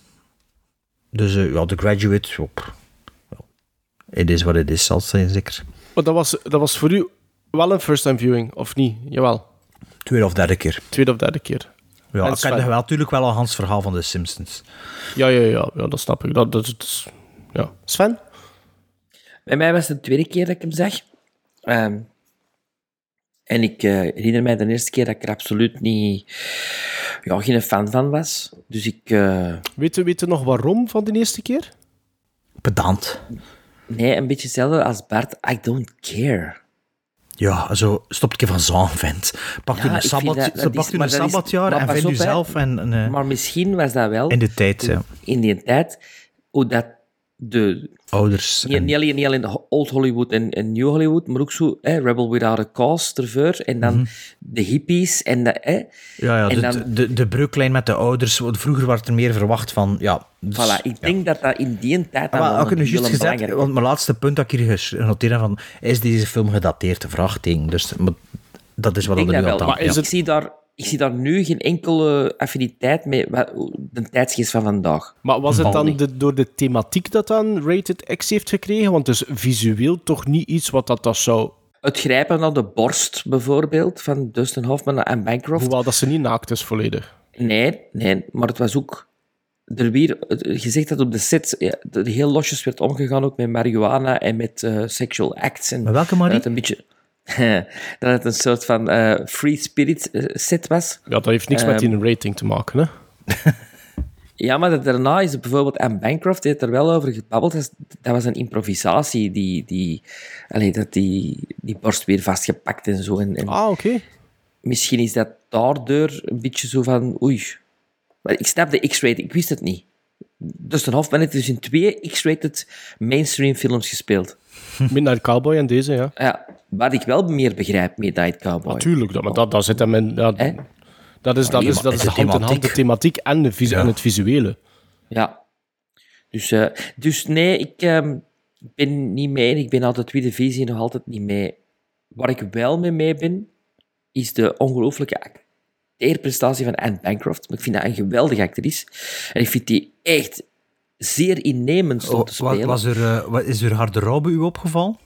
Eh, nee, haar ogen vooral. Ja, maar uw harde robe, dat heb ik dan ook gelezen in het artikel. Ik zal dat een keer doorsturen. Ik kan het niet op Facebook meer zijn. Ehm, is, eh, dus eh, ze had altijd eh, eh, dierenmotieven aan. En, Ah, ehm, Predator. in, het- ja, in het eerste deel zijn het allemaal roofdieren. En in het tweede deel zijn het ehm, exotische dieren of zoiets. Of meer. Oh, oké. Ja, en het zitten heel veel van die dingen in de films. Hè. Dus echt wel, ah, dit artikel, en dat klopt wel. Zo, eh, de, de symboliek van het water, van dat hij Ja, verdrinkt en, en zo. Maar dat, als, je dat, als je dat niet ziet, heeft dat geen meerwaarde. Eh, mm, Als je dat begint op te vallen, ah, dan is dat een ah, meerwaarde. Ah, wel, ja, ja. Maar als Maar je niet... ik heb dat... Nee, ik had het ook niet Ik, ik gezien. vond, ik, want ik vond ook raar kadrages, bijvoorbeeld. En dan denk ik van, wat bedoelen ze er nou mee? Heel dat shot van uit die kas. Uit die kast. Ja, ik Ah ja, shot die erin dat de camera in, in, de, in de kast zit. En, nee, en dat je dan eh, de actie dat hem naar haar borst gaat, vlak ervoor. En dat is zo'n Mhm. kast waar dat geen kleren in hangen. Allee, maar hem dan zeggen, allee, wat, wat willen ze daarmee zeggen? Ik vond dat soms, die symboliek, die je in die cameravoering soms wel... Oh nee, ik vond het wel... kruis- Met vond dat kruis dan zwaaien, ja, ja, ik heb het wel. Ik heb het wel deur. Hè. Oh ja, Zo. dat kle- dat is geen beeldvoering, hè. dat is regie. ja. Nee, maar ja, als die dan... Als die, allee, dat is ook regie natuurlijk. Like als die dan bijvoorbeeld in, in, in, in twijfel is, dan staat hij in de schaduw en dan stopt hij, stapt hij uit in het licht weer. Als hij dan zelfzeker is en dan wordt, hij, weer- wordt het Dat weer van... allemaal- ah, maar dat viel is- wel op, ze. Maar, dat, is- dan, maar dat zie ik allemaal niet. nee, maar je voelt dat wel. Hè. Dus de- als dat Je er niet is... het- Ja. Maar Like- als je dat niet boeit... nee, maar als Ja, maar dan alsnog, als dat een herhaling Ja. is, dan voelde dat wel. Ik vind dat ook, je voelt dat wel. Dat dan, Ja. Die symboliek voelde wel. Je moet het daarom niet, niet volledig snappen, maar je voelt wel dat er een reden is waarom dat, dat zo gebeurt, dat dat zo gedraaid is en dat dat herhaald wordt. Dat wel, dat vind ik nu ook wel. Oké, maar daar was de film mij weer al kwijt, denk ik, voor dat nog te voelen. Ehm, William Daniels vind ik tof. Ik vind de scène met de, met de duikerspak vind ik wel tof. Vind ik goed gedaan. Dat wil, ook, dat wil ook van alles zeggen. Ja? Ja, ja, ja. Wat wil dat, wat wil dat zeggen? Dat is de, de, de, de, zijn ouders die hem versmachten, hè, die hem, allee, ze verplichten hem op een verjaardagsfeest, want dat, ik zit nu echt gewoon uit dat artikel aan het reciten, hè. ze verplichten hem op het familiefeest van dat pak aan te doen, dat ze hem juist gekregen, allee, familiefeest, dat verjaardagsfeest, en op dat verjaardagsfeest zijn er ook alleen maar vrienden van de ouders aanwezig, Mhm. nee, geen vrienden van hem, en allee, dat, eh, dat eigenlijk allemaal... Maar zo was dat vroeger. Als ik mijn commune deed, eh, vroeger, dat was ook... Ja, maar hem is in principe ook dat. Allez, je wordt 21, de volwassen leeftijd in Amerika. Dat is ook niet zomaar dat hij 21 wordt, want dan mag hij, kan hij doen wat hij wil, zogezegd. En dan Maar hij is, is die oud one out en het wordt alleen maar versterkt. Allee, op een groteske manier ook versterkt hè, in die scène. Allee, lijkt mij dat Ja. dan zo, ja. Maar dus Maar, een, een ja. tweede, een tweede viewing bracht ook geen soelaas, Sven. Nee, nee, maar eh, ik moet eerlijk zeggen, hij zat al bij mijn dvd's om te verkopen. Eh, en eh, ja, ik ga hem er terug tussen steken. Maar dit wordt ook Ben- wel aanzien als een klassieker. Hè? Dat denk ik dat we alle drie wel over maar- eens zijn, dat dat wel aanzien wordt als een klassieker. Hè? Tuurlijk, tuurlijk, Ja. absoluut. Ja. Ja, Maar de- En dus de iconische scènes in, eh, Are you seducing are trying to Are you seduce trying ja. to seduce me, Mr. Eh, Robinson? ja, goed. Maar ik moet dan niet nog, nog eens zien. Wat ik me afvroeg, als hij er zo met, de, met die dochter op stap is en zo, dan is hij zo heel de tijd bezig van we moeten de bloed, bloedtesten doen, we moeten de bloedtesten doen. Waarover ging dat? Bloedtesten, dat gaat over... Was dat eh, voor, als zwang, je- voor zwangerschap? Nee. Allee? Mijn, eh, mijn moeder sprak er ook altijd over. Eh, dat heeft met de rhesusfactor te maken. Is Eh, dat? Dominantie of... Ah nee, de Nee, bloed, dat- het echte bloedgroepen. Ja, ja, Ah, ja, ja, dat je- ja, ja, ja. om- of dat je, omdat je geen chromosoomafwijkingen zou kunnen op voorhand. Ah ja. Ah ja, dus en dat met en dan ook niet met toxi. Ah ja, maar ja, nu doen ze dat zo na de bevalling met een druppelke bloed van de moeder voor iets te controleren. Hè. Ehm, Nou, eigenlijk moeten we dat voor, voor, of ervoor of zo. ervoor doen. Hè. Want daardoor, vroeger kregen er veel mensen maar één kind, omdat ze geen tweede kind konden krijgen of zo. Ja. Hè. Dat Ja. was, ah, ging dat daarover? De, de NIP-test, hè. Nee, de NIP-test eh, is een nekplooitest, hè, volgens Ja, mij. maar dat is... Dat is Dus één dat van die ook een testen. Ja, ja, ja. En als je dat weet op voorhand, dan kun je daar iets tegen doen. En ik denk dat dat Ja. bij ons het geval was. Ah, ging dat echt daarover? Dat was het enige dat ik kon bedenken, hè, maar Ja. ik vond dat zo, zo belangrijk precies voor Dustin Ah, wel. Ja. ik denk dat in, in die tijd... Ik, ons moeder klapte er ook altijd over. Zo. Mhm. Omdat ik... ik allee, eh, ons maat O-negatief en ons vader O-positief en dat was gevaarlijk. Ah, ja. Ja. Oké. Ja, Maar ik, voor mij de first time viewing, wederom wel al een paar scènes en, en, en ervan gezien doorheen de jaren. Waarschijnlijk ook omdat dat ondertussen gepersifleerd werd in The Simpsons en zo. Dus ik keek er eigenlijk wel naar uit. Maar het was ook een klein beetje een teleurstelling. In de eerste plaats omdat ik dat personage van Dustin Hoffman gewoon niet geloof. Doorheen de film. Ik geloof, dat, ik geloof die niet. Ik geloof die niet omwille van dat, het feit dat hij er overduidelijk ouder uitziet. En dat hij dat ook niet voor mijn voor mijn eh, perceptie goed portretteert. Iemand van 21, of dat hij dat te veel probeert te portretteren en dat dat een beetje geforceerd aanvoelt. Ehm, maar ook omdat ik eigenlijk vind dat hij dat niet zo goed speelt. Ehm, daarentegen, My dear boy, why don't you try acting? daarentegen eh, treed ik Sven volledig bij. Ik vind Anne Bancroft vind ik wel verschrikkelijk goed in deze film. het is, is altijd goed. En, en ik denk eigenlijk dat, dat, dat misschien Dustin Hoffman misschien wel zelfs het minste personage is van de film. Ik vond de vader vond ik ook heel goed. Eh, Dus de, de, de, de Major Jaws, hè. Ik herken ja, hem klopt, direct. klopt. Ik Ja, hier vond ik- ik herken hem, ze. ik vond dat hij later ook een... Die zit er niet veel in, maar ik vond, later keert hij zo terug voor ene scène. Ik vond dat, dat hij daar ook heel goed in aan, het, eh, aan het spelen is. Maar Anne, Bank, Bank, Bancroft sorry, is, is zonder enige twijfel de ster van de film. En bij haar, heb ik ook, bij haar heb ik ook onmiddellijk het gevoel van... Ja, ik, ik vind u een volbloed personage. Ik begrijp uw motivatie. En ik vind ook dat je dat goed vertolkt. En meer moet dat En dan... moest op- ik 21 zijn, ik zou het ook wel weten. Dus dat is wel geloofwaardig. Zegt jij terwijl de hand kijken wordt naar de film. En Sven zegt nu nog altijd, waarschijnlijk. En Bancroft, op die moment. Ding dong. Uh, alstublieft. ding dong, alstublieft. Ehm, maar wat, wat, dat, wat dat Graduate wel heeft, ik vind wel de visuele stijl van The Graduate vind ik wel heel goed. Ik vind de, de, de, de montage, de cinematografie, de, de, de keuze van frames van, vind ik heel goed gedaan. Er zit inderdaad heel veel symboliek in. Gepaard met zo wat technische snufjes. Bijvoorbeeld het moment dat hij op dat verjaardagsfeestje naar buiten stapt en dat er zo- zo'n rig attached is aan hem, dat, je, dat de camera echt continu naar hem gericht is, terwijl dat hij aan het stappen is met zijn eh, zwemvliezen daar. Vond dat het is wel een point of, gedaan. point of view, hè? Dus nee, het is, niet de- echt een, nee, het is geen point of view, het is eh, een soort van... Het is toch door zijn dinges, door zijn... Jawel. Ja, het is maar dan, ook, al- maar, hè? ook, maar dan ook al achter, andersom, toch? Ah, ja, ja. Het is ook gericht op zijn in het gezicht, begin, hè? in het begin, Ja. maar daarna, daarna nee, is da- het daarna is point het of view. is POV. Ja, nee, daarna is het POV. Maar het feit dat hij, hij- inderdaad, is symboliek. Hij probeert boven te komen, maar zijn ouders duwen hem terug in het water. Ik snap die symboliek wel deels. Ik, ga niet zeggen dat ik het allemaal snap hoor. Maar ik begrijp dat wel. En ik vind dat ook wel heel adequaat gefilmd en gemonteerd. Dus qua storyboard en zo vind ik dat wel. eh, dat, dat The Graduate wel een sterke film is. Het wordt er niet gedaan door het feit dat ik Dustin Hoffman niet geloof. Daarom vind ik eerlijk gezegd ook het tweede deel van The Graduate vind ik sterker dan het eerste deel. Omdat de dochter dan ook ten tonele komt. En omdat Anne Bancroft een switch maakt in haar personage. En op dat moment dacht ik van, amai, ik vind dat die film qua toon ook zo geshift is. Ik weet niet of dat, dat helemaal de bedoeling was. Maar ik vond dat plots ook wel met momenten heel dreigend worden. En ik vond dat dat wel werkte in die film. Je hebt zo van die hele wijde shots die dan volledig ingezoomd worden. Een beetje zoals in The Conversation. Ah, wel, ik ging juist zeggen, de, de, dreiging komt door de beeldvoering. Hè. Ja, Vooral. klopt. Ja, klopt. Al sinds maar- niet door de muziek. Nee, de muziek stak, stak mij ook een beetje tegen. Ik had, me, ik had wel, ik had wel iets meer verwacht van de soundtrack. Dus eh, het wordt ook een beetje te veel herhaald. Het is een beetje te veel van hetzelfde. Er is één track die drie keer, eh, drie keer opnieuw gespeeld wordt op, een- op, een, op een tijdspanne van vijf of zes minuten. Dat vond ik er wel wel over. Ehm, maar het is inderdaad de beeldtaal en, en ook de shift in toon de, door middel van het personage van Anne Bancroft, dat ik echt zat van, ja, ik vond, dit, ik vond dit eigenlijk wel werken. En ik vond ook dat die film dat nodig had. En dat was iets wat ik eigenlijk niet wist van The Graduate. Ik dacht eigenlijk dat The Graduate volledig draaide rond het eerste deel. En niet meer rond het tweede deel. Dus dat was voor, dat was voor mij wel nieuw. Ehm, maar, goh, die manier waarop dat, dat uitgespeeld wordt... Weet je, ik begrijp wel deels wat, wat, wat dat Dustin Hoffman doet bij, op die eerste date. Maar die switch dan is zo brusk. En het feit dat, dat, dat, die, dat meisje Ja, dat daarin haren, meegaat... switch is ook heel bruske. Allee.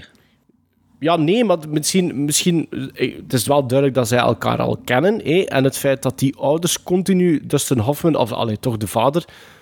eh, continu tegen Dustin Hoffman bezig is van ja, ga toch onze dochter uitvragen. Gaat onze... Is misschien teken dat die dochter wel iets voelde al ervoordien voor het personage van Dustin Hoffman. Waardoor dat ik dat wel beter kan kaderen. Haar... ehm, het is niet echt een switch, want eigenlijk daarvoor heeft hij nog niks kunnen tonen. Dus eigenlijk is het van haar is het geen switch. Ehm, maar het is een beetje grotesk hoe dat, hoe dat, dat dan ook gebeurt. Allee, wat Ik dat er bedoel- gebeurt met Dustin Hoffman. En ik geloof dat ook niet. Ik, ik, ik, ik, snapte dat niet zo goed. Maar er is geen romance tussen die twee. Dat, dat zie je geen- op geen enkel moment in die film. Dat is... Allee, moest Maar, ik vond die, maar die dochter vond ik zeker niet slecht. Hoor. Ik, vond dat, ik, ik, ik weet niet wat dat hij nog gedaan heeft. Ik vond dat hij een hele herkenbare... Catherine, Catherine Ross. Ja, maar, maar wat, wat heeft hij nog gespeeld? Want ik, ik herken haar gezicht wel. Veel in de jaren 70, Ja? maar wat dat... Ja. Want ik, vond, ik vond het zeker niet... Ik vond dat... Ik, ik, ah, Butch Cassidy en de Sundance ah, misschien daarvan. Dat zou kunnen. De Stepford Wives, Donnie Darko. Ah, de Stepford... Nee, dat, voilà, dat is de Stepford Wives. Ja, Stepford Wives. Ah ja, natuurlijk. Natuurlijk. The Legacy. Ah, die heb ik nog niet gezien, maar die ligt hier van The Indicator. Swarm. Nee, maar ik vond dat wel leuk. Ik vond dat heel goed voor die film ook dat zij ten tonele komt. Ik vond dat heel eh, frisse, aangename eh, iemand om naar te kijken, omwille van, van het feit dat ze toch wel die film veranderde. Dus het vind dat zo tweede... een slechte Ellie McGraw. Op een of andere manier. nee, nee, ik vond echt niet dat hij dat slecht deed. Echt oprecht niet. En ik vond Hebben ook... jullie trouwens eh, Richard Dreyfuss gezien? Als eh, boarding student. Tegen de vader, dat hij zei dat de dingen, dat de beaches moesten closen, of wat? De 4th of July. Nee, ik heb hem niet gezien. Ja. Wel, op, school, op die school liep hij daar rond, In die of boarding, in die boarding house. hè. Ah ja, dat ze eh, daar eh, zijn, waar is dinges, want uh, Ja. ja. zat hij ertussen. Maar eh, ik, wil- ik wil wel zeggen dat The Graduate voor mij wel absoluut een, een, een, een meerwaarde heeft op, op vlak van cinematografie, montage en, eh, en, en, en, en regiekeuze ook wel. Echt wel. Ik vind dat dat zeker... Dat ze, die, die film heeft wel hele sterke elementen. Het wordt gewoon een beetje teniet gedaan, voor mij dan, door het personage van Dustin Hoffman, die ik gewoon niet geloofwaardig vind. En dat maakt het natuurlijk dat wel heel moeilijk om daarin mee te gaan, in dat verhaal. Allee, Er is nog Gizmos. een Belgische connectie. Ah, Dat ja. even zeggen. Toet Stielemans. De soundtrack. In de kerk is er een eh, acteur, een extra, en die wordt gespeeld door Georges Bruggeman. Doen even nu een kleine mini-melie. Georges Bruggeman werd geboren in Antwerpen in 1904. Hij is een acteur, maar ook een stuntman, en hij stierf in 1967. Georges Bruggeman heeft 311 IMDb-credits. En wist je dat? Of had je dat gezien door te neuzen voor die film? Nee, ik had ooit al gehoord van Georges Bruggeman, Ja? maar ik wist niet dat hem in deze film ook meespeelde. Eh dit is een van zijn laatste films. Ah ja, is zo gestorven in 67, ja. Ja, voilà. George Bruggeman heeft zelfs in, met Mae West en zo samengespeeld. Mooi. Heeft eh, de films met Johnny Weissmuller, eh Tarzan-films, Mhm. heeft hij ook meegedaan. En het is ongelooflijk als je ziet in wat dat die allemaal heeft meegespeeld. Maar gespeeld maar- of stunts? Stunts. stunts en kleine figuratiesrolletjes, maar die heeft wel een ongelooflijke carrière gehad. Eh, en eigenlijk is er allee, hier niks over geweten. Bijvoorbeeld, er zit een scène in The Wizard of Oz dat de Cowardly Lion ergens door een, een ruit of zoiets Ja, valt. Of door ja, een, ja. Dat, is, dat is George Bruggeman. Alle. Och, Ja, dat is wel cool.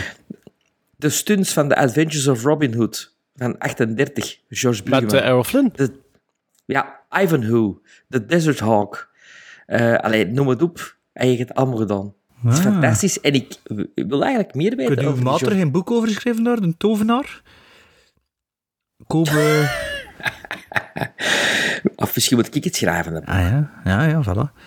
Cleopatra heeft hem in meegedaan. Ja, Allee, maar het is eh, niet te veel spoilers voor je boek, hè. Hou. 311 IMDb-credits voor een Antwerpse acteur, stuntman. Allee, eat that, Oli- Olivier Bisbak. Gizmos. Ah ja, ik moet beginnen. Ehm, ja, ik heb me niet verveeld, maar het is niet echt mijn ding. En dat is vooral te danken aan, de camera, aan het camerawerk en de belichting en de montage. En daarom kreeg de film van mij nog 5,5 gizmo. Bij mij ook 5,5. Goh, ik ben iets, iets positiever. Ah, Maar het is net geen 7. Voor mij is dat een 6,5. May I ask you a question? What do you think of me? Mrs. Robinson, you're trying to seduce me. Hey, there's the award-winning scholar. We're all very proud of you, Ben. What is it, Ben? I guess about my future. Do you find me undesirable? Oh no, Mrs. Robinson. I think I think you're the most attractive of all my parents' friends. I don't wanna close my eyes. I might miss something. Maybe we could do something else together. Mrs. Robinson, would you like to go to a movie? The world is changing faster than you. Say hello to Mrs. Robinson, Benjamin. Hello, Benjamin. Hello, Mrs. Robinson. Hey, Ben. Elaine's coming down from Berkeley soon. I want you to call her up.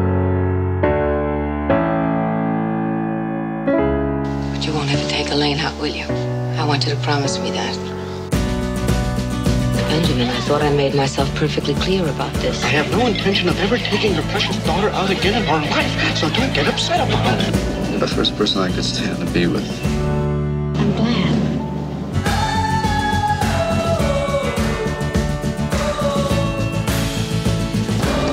In order to keep Elaine away from you, I am prepared to tell her everything. I just don't believe you would do that. Try me. That woman, that older woman that I told you about? Benjamin, will you just tell me what this is all about?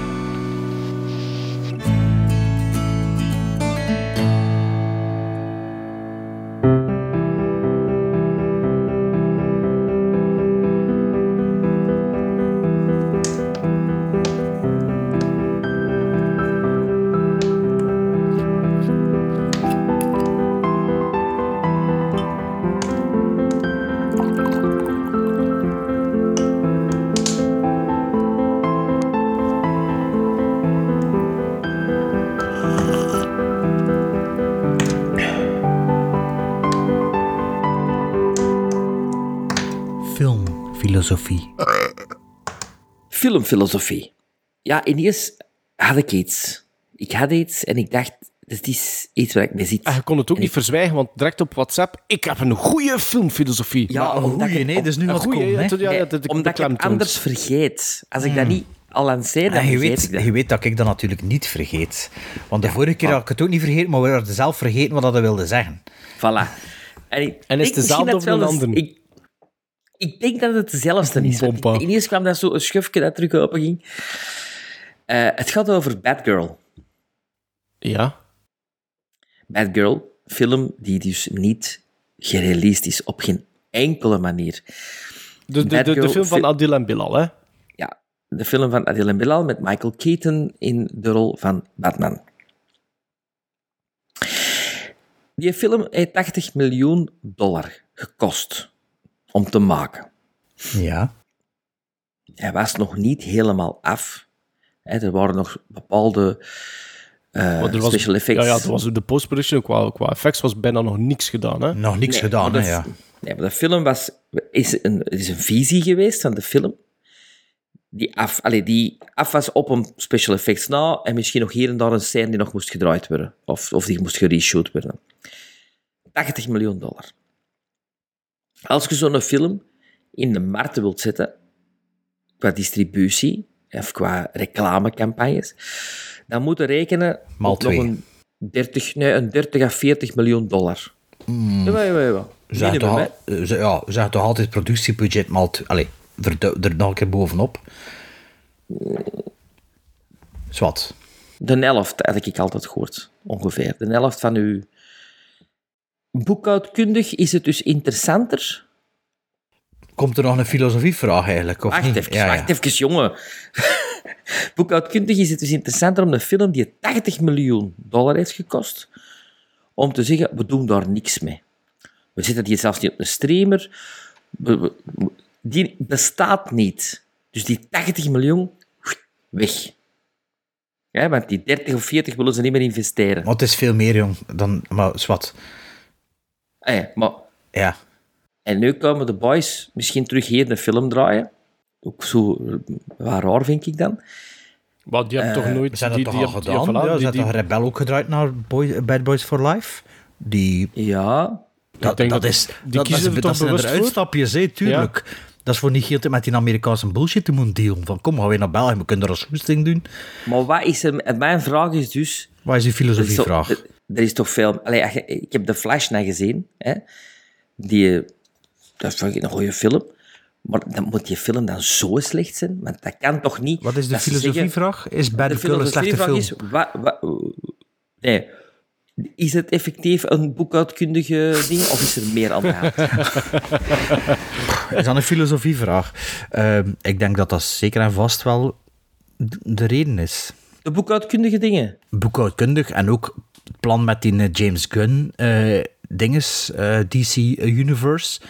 Dat is natuurlijk niet van de ene dag op de andere. En het is ook niet wanneer dat wij dat te weten gekomen zijn dat dat beslist is. Dus Golla denkt echt niet dat, dat die film niet, niet, echt niet goed is. Nee, dat, denk ik Echt niet. dat die film niet goed is. Ik denk echt... Jij denkt dat die film gewoon niet goed was? Ik denk dat echt. Maar je was een... Je was, allee, mm. Oké, ja. Allee, omdat je... Dat is toch nog nooit gebeurd? Maar jawel, dat is wel nog gebeurd. Dat films nergens niet meer te zien zijn. Allee, zeg het. The Day the Clone, the Day the Clone Cried. Jerry Lewis. Ja. Allee, dat is die dat ik nu direct aan kom. En bij dat wat googelt, dat er wel nog tegenkomt. Maar Bad Girl is ook niet afgewerkt, hè. Heel die postproductie moest nog gebeuren. Ja. Dus waarschijnlijk dachten ze, oké, dat moet nog allemaal gebeuren. We staan nu gesleid om uit te komen. Wat was dat nu ongeveer waarschijnlijk? Denk Wat, ik. op? HBO Max, ik denk dat dat al iets vroeger was. Denk ja, begin dit jaar, voor. HBO Max was het, was het cinema release, hè. Dat is dan naar HBO Max gegaan. Dat, is wel, dat was wel ooit als cinema, cinema film Ah, dat wist ik zelfs al niet meer. Maar, maar, vind- maar vind dus... wel eh, zo- eh, eh, Zo'n rare... Allee, ik vind dat die vragen hier in de pers niet worden gesteld. Ja, omdat er ook geen antwoord op mag gegeven, of dat er ook Ja, geen antwoord is op hè. komen, hè Sven? Ja, het is er gaat dat. er nooit geen antwoord op komen. Moet mijn, men- mijn mening is van... Op Conor Rousseau is ook nooit geen antwoord misschien gekomen. Allee, ik bedoel, er wordt zo wat... Zo wat... Ja, oké, dat is toch gebeurd. De film van 80 miljoen en die komt... Maar dat is niet helemaal dat is- waar. Daar is ook Guns for Hire, hè. Ik bedoel... Dat is wel niet helemaal waar. Er zijn wel veel artikels nu nog. Hè. Ik heb een een week geleden heb ik nog een artikel gelezen dat er dat toch. Er worden wel nog altijd effectief vragen over gesteld, hè. zowel aan de cast als ook de crew. Maar ehm, ik denk één.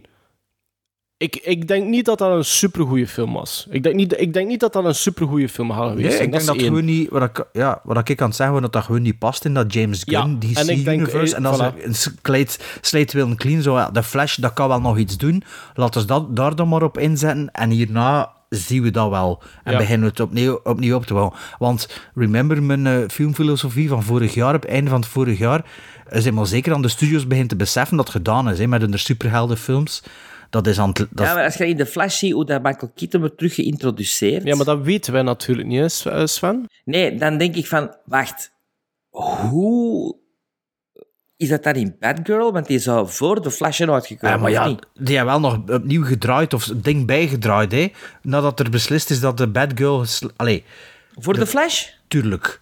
Tuurlijk, voor de heel die puzzel weer aan een kaart laten passen. Ik denk dat Denk dat, ik denk dat de- dat een van de main reasons zeker. was, hoor. Ik denk dat ook. Ik denk van op het moment dat, dat, dat, het, dat de gun werd aangetrokken en dat hij op de proppen kwam samen met zijn... Het is niet alleen Maar hij gun, zat hè. al in de Flash ook, hè? Dat was ook al beslist, hè? Ja, oké, maar, Ah, is- ja, maar ja, de gun tuurlijk, was, maar was toen nog niet betrokken, hè. Dus Gun en zijn... een- Die, er is nog geen, hè. we vergeten altijd dat, dat ze met twee zijn. Hè. Ja. Maar ik denk toen dat hij be- begonnen is met, met de lijnen te schetsen, dat hij wou, dat dat duidelijk was dat Batgirl bijvoorbeeld qua narratief daar niet in paste in Hans dat universe dat hij wou neerzetten. En dat dat dan made more sense om te proberen van dat geld te recupereren. Maar ja, het is natuurlijk inderdaad, dat klinkt heel raar, hè. Zo 80 miljoen uitgeven voor dan... Maar ja, soms, je cut your losses, hè. Ja, maar dat is... Maar, maar het is ook niet de helft van je productiebudget. Hè. Het, is, het, is, het is je productiebudget, inclusief wat er nog moest gedaan worden in postproductie. Maar zijn wel zeker dat er ook nog een keer 20 of 30 miljoen was waarschijnlijk. Hè. Om de film af te werken, hè. Ja, om de ja. film af te werken. Hè. En dan nog een keer maal twee voor je reclamebudget. Ja... En Pas dan, op, ik vind inderdaad, dat- het was misschien ook geen, geen perfecte film, hè, maar ik kan niet geloven dat ze, dat ze Adil en Bilal gewoon... Doe maar, doe maar, we gaan er niets op zeggen. Daar, volgens mij is er echt niet veel te zeggen. Elke, elk frame is een storyboard. Allee. En ik weet niet meer waar dat ik het goed heb, maar eh, ik denk dat misschien in Welcome to the AA was, of ik weet niet waar. Die gasten wisten dat ook pas echt, wanneer dat in de pers was, dat een film... Allee, dat gedaan was ermee, hè. Ja, maar dat is wat eens wat ik, wel raar ik, vond. Wat ik denk, ik, ik denk dat we niet alles weten. En ik weet niet of dat er nog grote films in Hollywood gaan gemaakt worden. Hoe dat?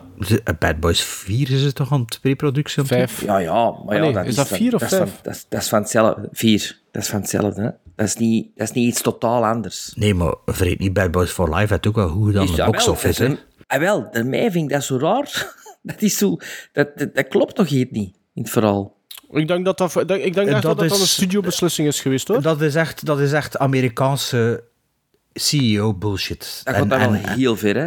Allee. Maar vind jij dat? Ja, dat is toch ook dikwijls, dikwijls een dick measuring contest. Dat is van, ah, ik ben hier, de- ik ben hier, de- ik ben hier de nieuwe in je charge. Je noemt dan een Jerry Lewis film op van in de jaren, weet ik, 70. Ik heb dan de laatste Maar hoe, 20, hoe 30 dikwijls, jaar is dat nog met dingen is het toch ook nog gebeurd, zo bij Disney. Er komt iemand nieuw, eh, is iemand, Ja. iemand nieuwe CEO, Maar de al die, film- plan- al die plannen die gemaakt zijn, weg. Maar die film was, al, die was er al. Ja, maar hij was niet af. Ja, hij was niet af. En misschien was Bad Girl de favoriete film van de dochter van de vorige CEO. En die een nieuw wist dat. En die wilde hem een kloot aftrekken. En die zei van, we doen die film niet. Zo, allee, op dat niveau is dat zo'n bullshit. Hè? Dat is Succession de top, hè. Ik, Het, ja, het, punt, het, het, het feit blijft wel dat ik dat persoonlijk wel heel jammer vind. Ik vind... Ik ook. Ik, ik had dat, ik, ik had dat wel dat willen zien. zien. Ik, nu nog meer zelfs. Want ik zou zelf Hey, graag voor mijzelf willen uitmaken. Was dat, Maar als, was dat je geen de goede film misschien? die dan toch gel- gelekt zijn, is zo'n stunt met een, met een kerstboom. Dat, eh, allee, fantastisch. Maar het is inderdaad ook wel zo wat dat Bart zegt. Die film, ik weet dat, want die screens, ik heb die ook die artikels gelezen. Er was bijna nog niks van VFX gedaan. Hè. Er moest daar nog heel veel aan gebeuren. Volgens mij, de, de score was er ook nog niet. Hè. Dus de mensen keken naar de, de Ja, die er geweest is. Weet dat ook zo is? Heel veel VFX, allee, of bijna alle VFX, dat gebeurt pas wanneer dat er een image lock is. Hè. Anders Ja, maar ik denk wel dat dat de image lock was. De, de image lock Ah, was wel, er, hè. ja, voilà. De image lock zal er geweest zijn. Hè, ja. Allee, dus de voor de luisteraars de montage zonder de Dus visual de effects. timeline was gelokt, hè. dat denk ik nu ook wel. De tijdslijn was gelokt, maar Allee, inderdaad... Sherlock.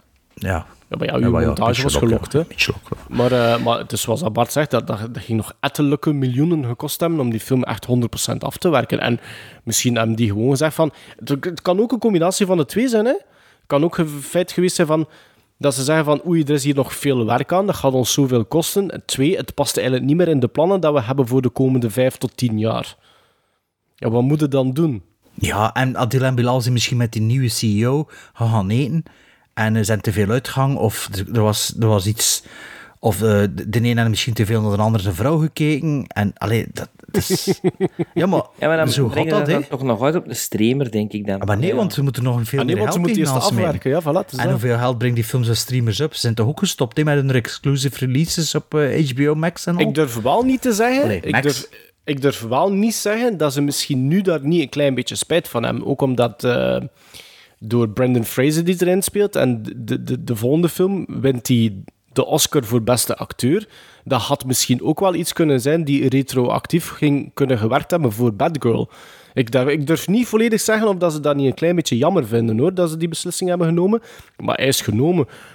Maar ik denk, ik denk ook, Sven, er, er schieten mij niet superveel echt titels in de geest, maar dit is niet iets wat een common is, hoor. Denk nee, ik. er is ook zo'n film geshelft die ging over aanslagen in Parijs.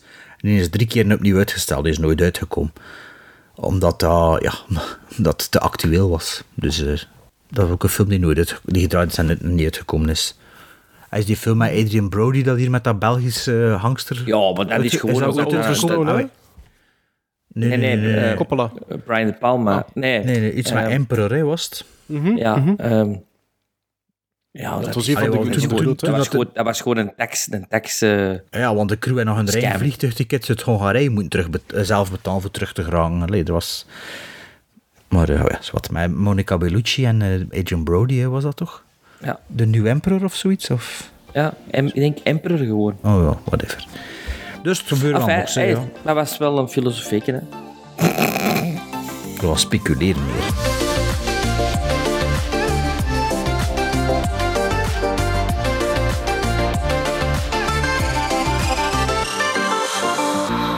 Wipe your tears because the Gremlins will be back in September. But first, holiday!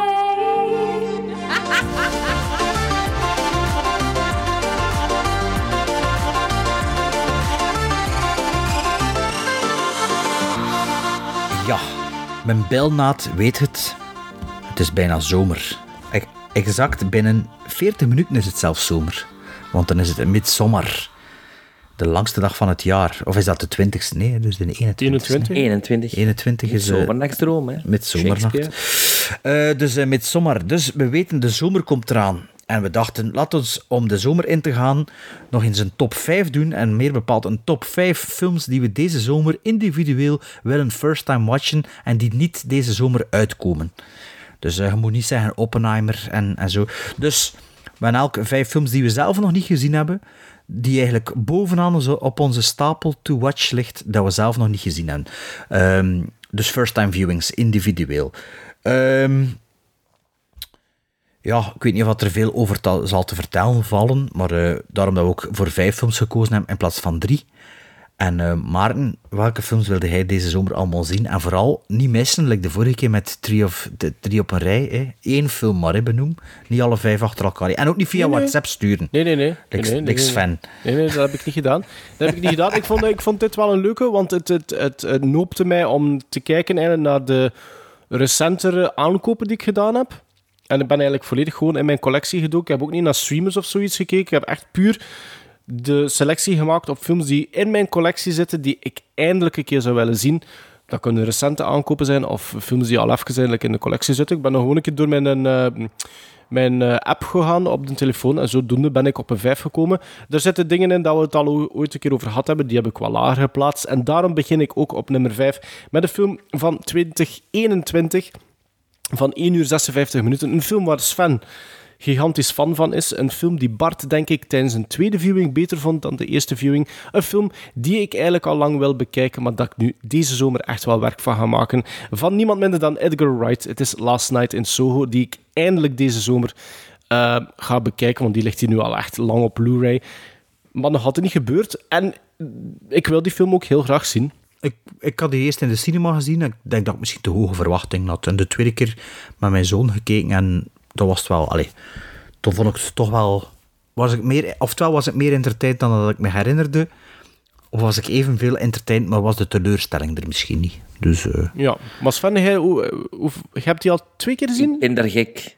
Ja, ik ben er gek van. keer alleen en dan tweede keer bij je dochter of zo, was zeker, hè? Ja, en die is ook helemaal mee. Dat is natuurlijk vlak nadat we Matt Smith hadden ontmoet. Ah ja, ja, tuurlijk. En dat je een vraag mocht stellen. Ja, en ik heb daar een vraag over Last Night in Soho gesteld. Dus ja, daarom op nummer En dat 5 vond, van de... dat vond hij wel speciaal, de Matt. Dat was hij, dat was hij Yes, content uh, mee, it's also a famous actor in Flanders, uh, zei de lieve Scheire. Ja.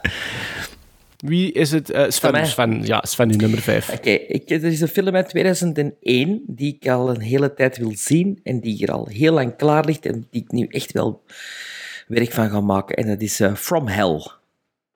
Ik heb dat nog nooit Met Johnny gezien. Depp bedoelde. Met Johnny Depp. En eh, Helena Bonham Carter speelt er ook in, dacht ik. Hè? Of is dat eh, ding? Nee, het is ding, het is die Nee, dat blonde, hè? Sleepy Hollow. Nee, nee, het is, eh, het is Helena Bork. Nee, ehm, ehm, ja, jawel. Jawel. Ja? Denk Ik ga dat Oké. niet direct opzoeken, maar vertel maar. Ja, het is... Ja, Het, is, het gaat over Jack the Ripper. Hè. ehm, en eh, met dat wij ook vorig jaar naar het eh, huis Het is van Heather, Jack the Heather Graham. Ah, Heather Heather Graham, Graham, hè? ja, ja, ja, juist. Maar die lijkt wel Het een huis beetje van op Jack the elkaar. Ripper hebben we bezocht in Londen. Ze huis is- van Jack is the Ripper. Ze weet toch niet wie dat Jack the Ripper is? Een van de huizen waar dat Jack the Ripper... Ah, dat is een eh, veel, veel, veel dingen, een eh immobiliëngigant. Veel properties. waar we zou gelogeerd hebben, hè, vermoedelijk. En eh, is mijn interesse in het personage van Jack the Ripper weer helemaal opgeborreld. Ik heb onlangs de tv-miniserie Ah, maar Michael met Caine. Michael Caine en Jane Seymour en Armand Assante. Eh, Ik weet nog toen dat dat op tv was. VTM, VTM, jong, dat, Dat was was zo de nieuws. ene zaterdag de ene en de zaterdag erachter de andere. Maar ik durfde niet kijken, ik was bang ervan. Ik. En dan de week daarna was Dr. Jekyll en Mr. Hyde met Michael Caine. Ah, is een- Ja, ja, er zijn dat veel gedaan, over, gespreid over twee zaterdag. Eh, From Hell, ik heb dat een paar jaar geleden een keer opnieuw ingestoken. Ik heb dat niet uitgekeken, denk ik. Ik vond dat... Dat is een beetje Tim Burton dat niet Tim Burton is, eigenlijk. Ik heb dat twee keer gezien en ik vind dat... eh, vind vooral dat dat tempo niet goed zit, hè, From Hell. Dat is een, eh, ook een eh, graphic novel van Alan Ja. Moore van Watchmen, hè, volgens mij. Heb, heb je dat boek niet, Maarten? Die, die Nee. comic? Nee. Ah, nee, ik dacht dat hij dat had. Ja, oké, ja. Dus wel een zomers filmpje, misschien, als je Herco weet. Ehm, mijn nummer vijf... Allee, de- ja, ik heb hier ook inderdaad een beetje rondgekeken wat ik hier allemaal gekocht heb. En ook wel... ehm, ja, eigenlijk her, herbekijk ik veel films in de zomer. En dat is dan vooral... En ik denk dat dat een beetje nostalgie is naar mijn tienerjaren. Ik, ik, ik kijk graag opnieuw naar zo'n 90s actiefilms en 90s thrillers. Like The Fugitive bijvoorbeeld wil ik deze zomer herbekijken. Ja. En veel van die films ga ik dan ook met mijn, met mijn zoon of met mijn twee... Allee, met, met mijn kinderen zijn, welke samenstelling, dat weet ik niet, herbekijken. Maar dus, deze vijf zijn er allemaal first-time viewings die ik misschien wel er wil doorjagen deze zomer. En op de vijfde plaats ehm, is een film die ik onlangs in Londen gekocht heb op Blu-ray. Is een film van 1940 van 1 uur en, 40, allee, 1 uur en 39 minuten. Een screwball comedy van dezelfde regisseur van To Be or Not To Be, Ernst Lubitsch. Een film met James Stewart, Margaret Sullivan en Mar- Frank Morgan. En Frank Morgan is The Wizard of Oz himself, behind the curtain. Ehm, en dan heb ik het over The Shop Around the Corner. Dus, ja, daar ehm, hebben we het in de vorige aflevering heel eventjes Voilà, over gehad. ja. hè. The Sleepless in Seattle. eh, Sleepless in You've Got Seattle, Mail, je. originele. Ah, You've Got Mail, sorry. Ja, een van die twee van de films van de met die Eén van die twee, ja. Ja, Ehm, ja dus eh, ja, ik, weet er niet veel meer over dan dat. Dus, eh, behalve dus wat dat de vorige keer zei, dat dat geremade is. Door eh, een van die twee films, ik weet al niet meer welke dat was. Maar je moet niet herhalen, dat is perfect. Mijn nummer vier is een film die ik uit de box ga halen van Bob Clark, dat ik gekocht heb van 101. Daar zitten drie films in. En de film die ik heel graag zou willen bekijken deze zomer is Death Dream, a.k.a. eh, Dead of Night uit 1974. Een film van 1 uur 28 minuten. Eh, een video nasty, dat ik nog nooit zag. Ehm, als ik me niet vergis, is het ook de eerste film waar dat Tom Savini gecredit werd, eh, werd als make-up artist. En waarover gaat Death Dream? ehm, gaat over een, een, jonge man die eh, sneuvelt tijdens de Vietnamoorlog. En die plots terugkeert naar zijn hometown op de avond van zijn, eh, van zijn sterfdatum eigenlijk. En ik vermoed dat daar voor een, een videonatie wel wat carnage op volgt. Maar zo'n film die, die ik ken van bepaalde stils eigenlijk al vele, vele jaren, maar nooit niet gezien heb.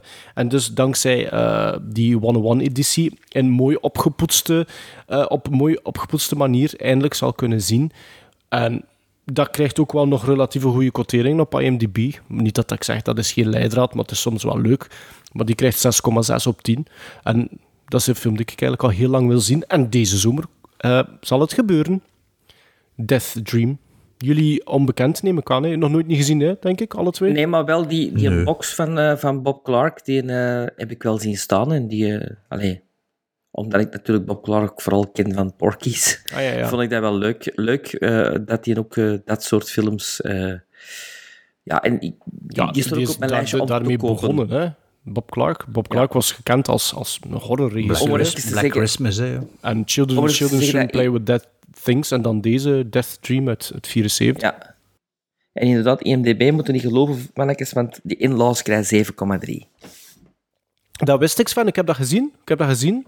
Maar dat, dat was een van de redenen eigenlijk waarom dat ik wel gebrand was om daarna te kijken. Ja.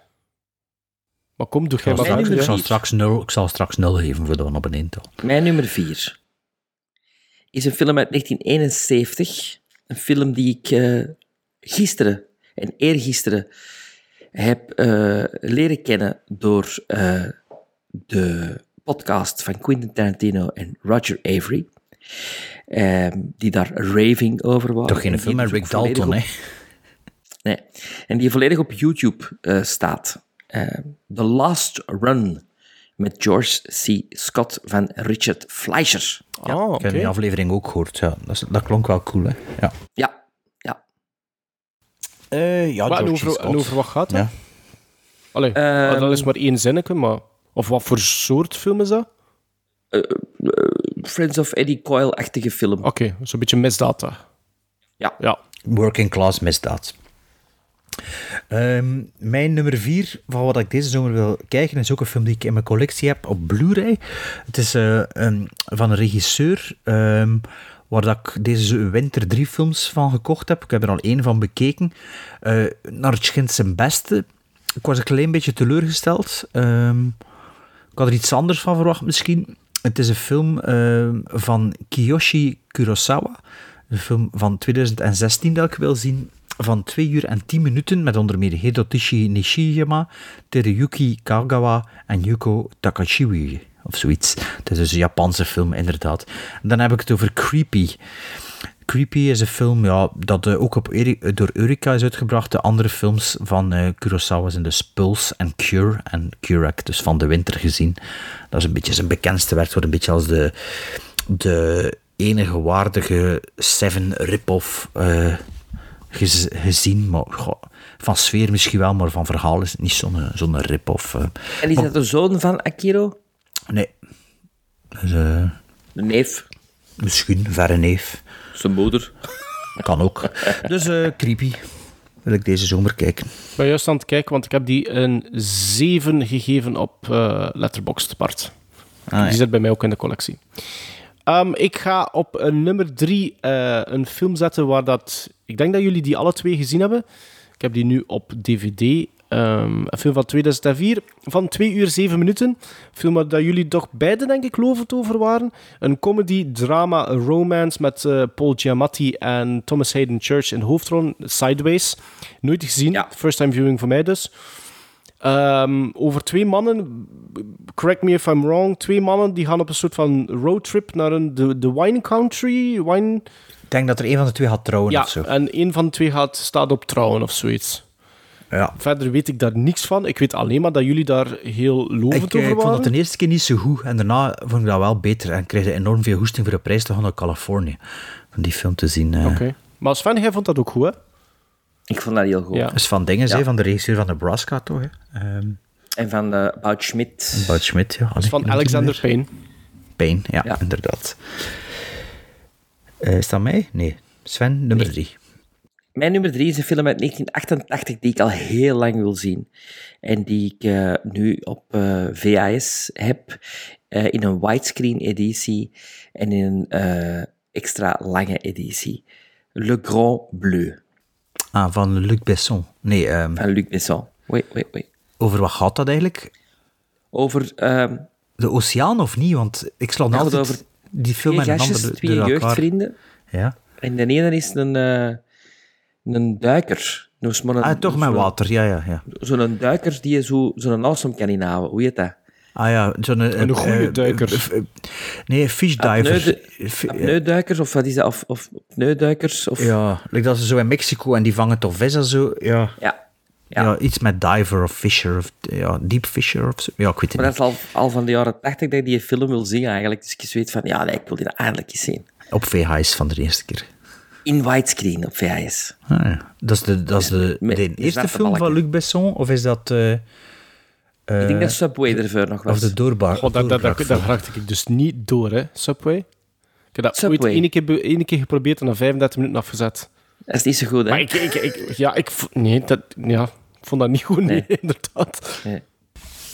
Eh, ik ga ga die niet van mij, die een Blu-ray? Nee, die had ik ook al. Nee? die had ik al. Ik ga voor mijn derde film naar eh, een film die dit jaar uitgekomen is in januari. Ehm, bij ons, want het is officieel een film van 2022. Ehm, van 2 uur en 2 minuten van Laura Poitras. En het is een documentaire film met onder meer Nan Golden, Marina Berio en Naomi Bonazi. Ehm, het is een documentaire film genaamd All the Beauty and the Bloodshed. Ah, heb ik eh, van de week eh, beginnen zien. Nou, ja. Het schijnt heel, heel goed. Ehm spreekt me op zich niet zo aan, eh, het thema, maar iedereen die dat gezien heeft, vindt dat zeer goed. Voilà, Sven zit te, te bevestigen. Nee, ik bevestig dat het mij ook niet aansprak, maar iedereen die dat ziet, vindt dat goed. Bij Ja. mij, ik had die opgenomen van BBC of zoiets, of van Canvas. Eh, dus die stond op mijn harde schijf. En wel, dus waarover gaat deze documentaire nu? Eh, het volgt het leven van de kunstenares Nan Golden, wiens werk over heel de wereld is geëxposeerd, maar ook de ondergang van de familie Sackler staat centraal. Dit was de farmace- farmaceutische dynastie die in grote mate verantwoordelijk was voor, de, voor het ondoorgrondelijke dodenaantal van de opioidencrisis. En ik denk dat ze zei, ja, oftewel door, door gesponsord is, of dat ze een familielid is, dat, dat weet ik niet precies, maar dat zal ik dat wel ontdekken met, eh, met het zien van deze documentaire. De openingsscène is, is al indrukwekkend. Ah ja, Dan oké. ben ik in slaap gevallen. Ah ja, oké. Ik zal hem eh, vroeger op de dag bekijken dan. Eh, mijn film op nummer 2 duurt exact 90 minuten en is er eentje uit 1955. Ik heb mij eventjes gewend tot mijn indicator releases die in de collectie zitten, die ik nog altijd moest zien natuurlijk. En ik ben uitgekomen bij Footsteps in the Fog uit 55 met onder andere in hoofdrollen Stuart Granger, eh, Gene Simmons, Bill Travers en eh, Belinda Lee. Eh, gaat over blijkbaar begin 1900 een meid die haar master probeert te chanteren door een romance met hem te beginnen, maar dan komt ze iets anders te weten. Het is een crime drama thriller, maar eentje die goede kritieken krijgt en eh, hij zit in een collectie en ik heb nog veel indicator releases die ik moet zien. Ja, ik ook. Jawel, dat is goed, hè? Dus, dus dat die lijkt me wel... Ah, en? Zeven gizmos heb ik juist gezien. Ah, kijk, ja. Ah, wel. ja dat Maar ik dacht goed. dat dat meer eh, contemporary, allee, destijds contemporary horror of zo ging zijn, of een, of een rechtbankdrama, een van de twee, ik weet niet meer wat. Dus Ja. ik was een beetje verrast als er zo wat kostuum, dat kostuum achter Ja, ja, ja, was. begin eh. jaren. Ja, ja, en dat- begin 1900. ja, Ja, dat, dat had ik dus niet verwacht. Maar, Maar, en dat redde niet, Gerard. Nee, Toch ik een zie- 7. ja, maar wel een goede zeven. quotering voor u. Ja, hele Ja, ik weet wel niet, totaal niet meer over wat het gaat. Dus als ik hem nog een keer ga bekijken, gaat het echt een verrassing zijn voor mij. Wel, dat sterkt me nog meer als jij dat een 7 geeft. Dus ik ben blij dat ik die op eh, mijn nummer Ja, 2 ik kon er gezet nu heb. weer al te veel gewicht, ik kon er weer te veel gewicht Absoluut aan te veel hebben. kak aan gesmeten. Ja. Over kak gesproken. Ja, Sodom. Salo. Nee, nee, nee. Salo. Nee, dat, dat heb ik al gezien. Ehm, op eh, de tweede plaats staat een film die ik nog nooit volledig heb gezien. Al wel stukken van heb gezien. Maar ik denk dus nog nooit volledig heb gezien. Een film uit 1966. Een van Bart's lievelingsfilms. The Good Dat hij, dat hij dat nog niet gezien hebt, dat vind ik echt Nee, mega zot. hè. Ja, maar dat is zo... Dat is gelijk dat Maarten er straks zei. Ik denk dat ik dat gezien heb, maar ik ben niet zeker dat ik dat gezien heb. En met dat ik dus A Fistful en a For a Few Dollars More nog niet gezien heb, begin ik nu te twijfelen of dat ik niet alleen scènes heb gezien van die in The Good Ah, maar dus je zei het zelfs niet zeker op dit moment. Ik ben niet zeker, maar ik, buiten die laatste scène weet ik van die film niks.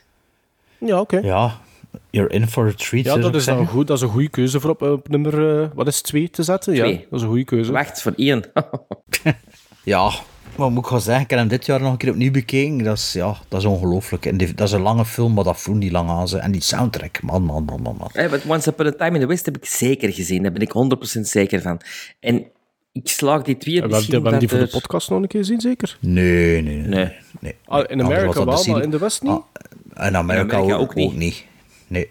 Nee? Alleen voor een fistful of dollars hebben we gezien. In Amerika stond bij Bart en mij op nummer 1 in de Bij u top ook? 100. Bij ook? Bij alle twee? Eh. nee, nee, nee, nee. Born on the 4th of July, stond op één, hè. En dan stond hem toch zeker, want we mochten maar van twee, twee per regisseur, hè? Ah ja, het een avond niet gezien van Sergio Leone, dus veel zat er niet over geschoten. Hè. ja, maar als hij dan toen iets aan het opzoeken Ik dacht, ik, dacht, ik dacht echt dat we een van die twee al 100% besproken hadden. zeker niet. Nee, nee. Nee, nee, 100% zeker zeker niet. Maar ze zijn al gepasseerd, hè, meermaals. Maar eh Oké. Niet besproken. Eh, waar zitten we aan? Ah, wacht, Twee. ik naar beneden twee. Nummer 2. Mijn nummer 2. mijn nummer 2 is deel van een projectje. Ehm, het is eh, een film van 1944 van 107 minuten, die ik dus in mijn collectie heb ook, eh, van Frits Lang. Ehm, met onder meer Edward G. Robinson, Joan Bennett en Raymond Massey. En het is een film die voorkomt op... er, eh, er is zo, geen website, maar een artikel online. En het, is, het heet BFI's, dus British Film Institute, BFI's One Great Noir for Every Year 1949-1959. Dus eh, gedurende die periode... eh, wacht, hè. Zo, ik denk dat 39 is. Het is 20 jaar, dacht ik. Ik denk dat ik verkeerd overgetypt. Ah ja, want deze film is van 44. Dus van 39 tot 59, de gouden jaren van de film noir. En dus de BFI had ik een artikel gepubliceerd waarin dat er staat, als je nu van één, ene film van elk jaar een film noir kunt kijken, check dan deze. En Frits Lang stond erop met twee andere films ook, dus drie in totaal. Van de twintig zijn er drie van Frits Lang. En met dat we Frits Lang een beetje ontdekt hebben, toch zijn later werk, ehm, heb ik toen ook een eh, stuk of drie, vier van zijn films besteld. Dit hier is The Woman in the Window. Eh, de andere twee die in de lijst staan zijn Beyond a Reasonable Doubt van 1956 en Human Desire van 1954. Wat is het, Sven? Die, st- dat we- die stond normaal in een top 5, want die, Ah, is, ja. ja, Voilà, die staat volledig op YouTube. Ook. Ah ja, ik kan hem op Blu-ray, hem Blu-ray. Dus ehm, die andere twee zijn dus Beyond a Reasonable Doubt van 1956. Die film zei me eigenlijk niks. En Human Desire, die heb ik ook liggen van 1954. Ehm, van die, eh, van die 20 films van BFI heb ik er acht gezien van de 20. En nu ook wil ze eigenlijk allemaal zien, want ik ben echt wel een film noir liefhebber. En toen van die 20, dat, van die 12 dat ik niet gezien heb, zijn er ook 6, 7 die op alle lijsten staan die ik gewoon nog niet aan toegekomen ben. Like In the Lonely Place met Humphrey Bogart stond ertussen en eh, nog een paar echt bekende films. Maar dus deze 1944, een uur en 7 minuten, Frits Lang, The Woman in the Window. Gaan we naar mijn eh, nummer 1 en dan eh, net zoals in de. Net zoals in- nee, ja, dan ga ik zeker naar bed. Nee, maar zo, net zoals de, de box van Bob Clark, dat ik daar net even in mijn handen nam om eh, mijn nummer 4 was zeker eruit te halen, heb ik ook een box van Arrow in mijn handen genomen. Eentje die redelijk veel ophef maakte, omdat dat toch wel een belangrijke editie was toen voor Arrow. Gekocht, in pre-order zelf geplaatst, nog nooit een film van bekeken. Ehm, maar het is een film uit 1973 van 1 uur 54 minuten. Eh, het wordt tijd. Het is een beetje een, een, Ah. een cultfilm. Jo- Jodorowsky. Ja, La Montaña eh, Sagrada, oftewel The Holy Mountain van eh, Alejandro Jodorowsky, inderdaad. Gaat over een soort ehm, corrupte wereld. Dat, het, is, het is een geschifte film, hè? Eh, een soort van corrupte wereld waar dat één man, eh, zowel de Messias als zeven andere, of, of een groep andere mensen, naar de Holy Mountain leidt, eh, omdat ze daar verlichting of zoiets gaan vinden. Ik ken daar alleen maar stils van. Ik heb dat nog nooit niet Ik denk dat bezien. je moet kijken voor de beelden eigenlijk. Ik denk vooral, dat ook. ik denk ik. visueel, Ja. dat, allee, dat, dat wordt ook zo altijd gezegd dat dat visueel een bijzonder sterke film is. Maar dat is een box, ja, ik heb dat gekocht. En nog nooit eigenlijk een... een...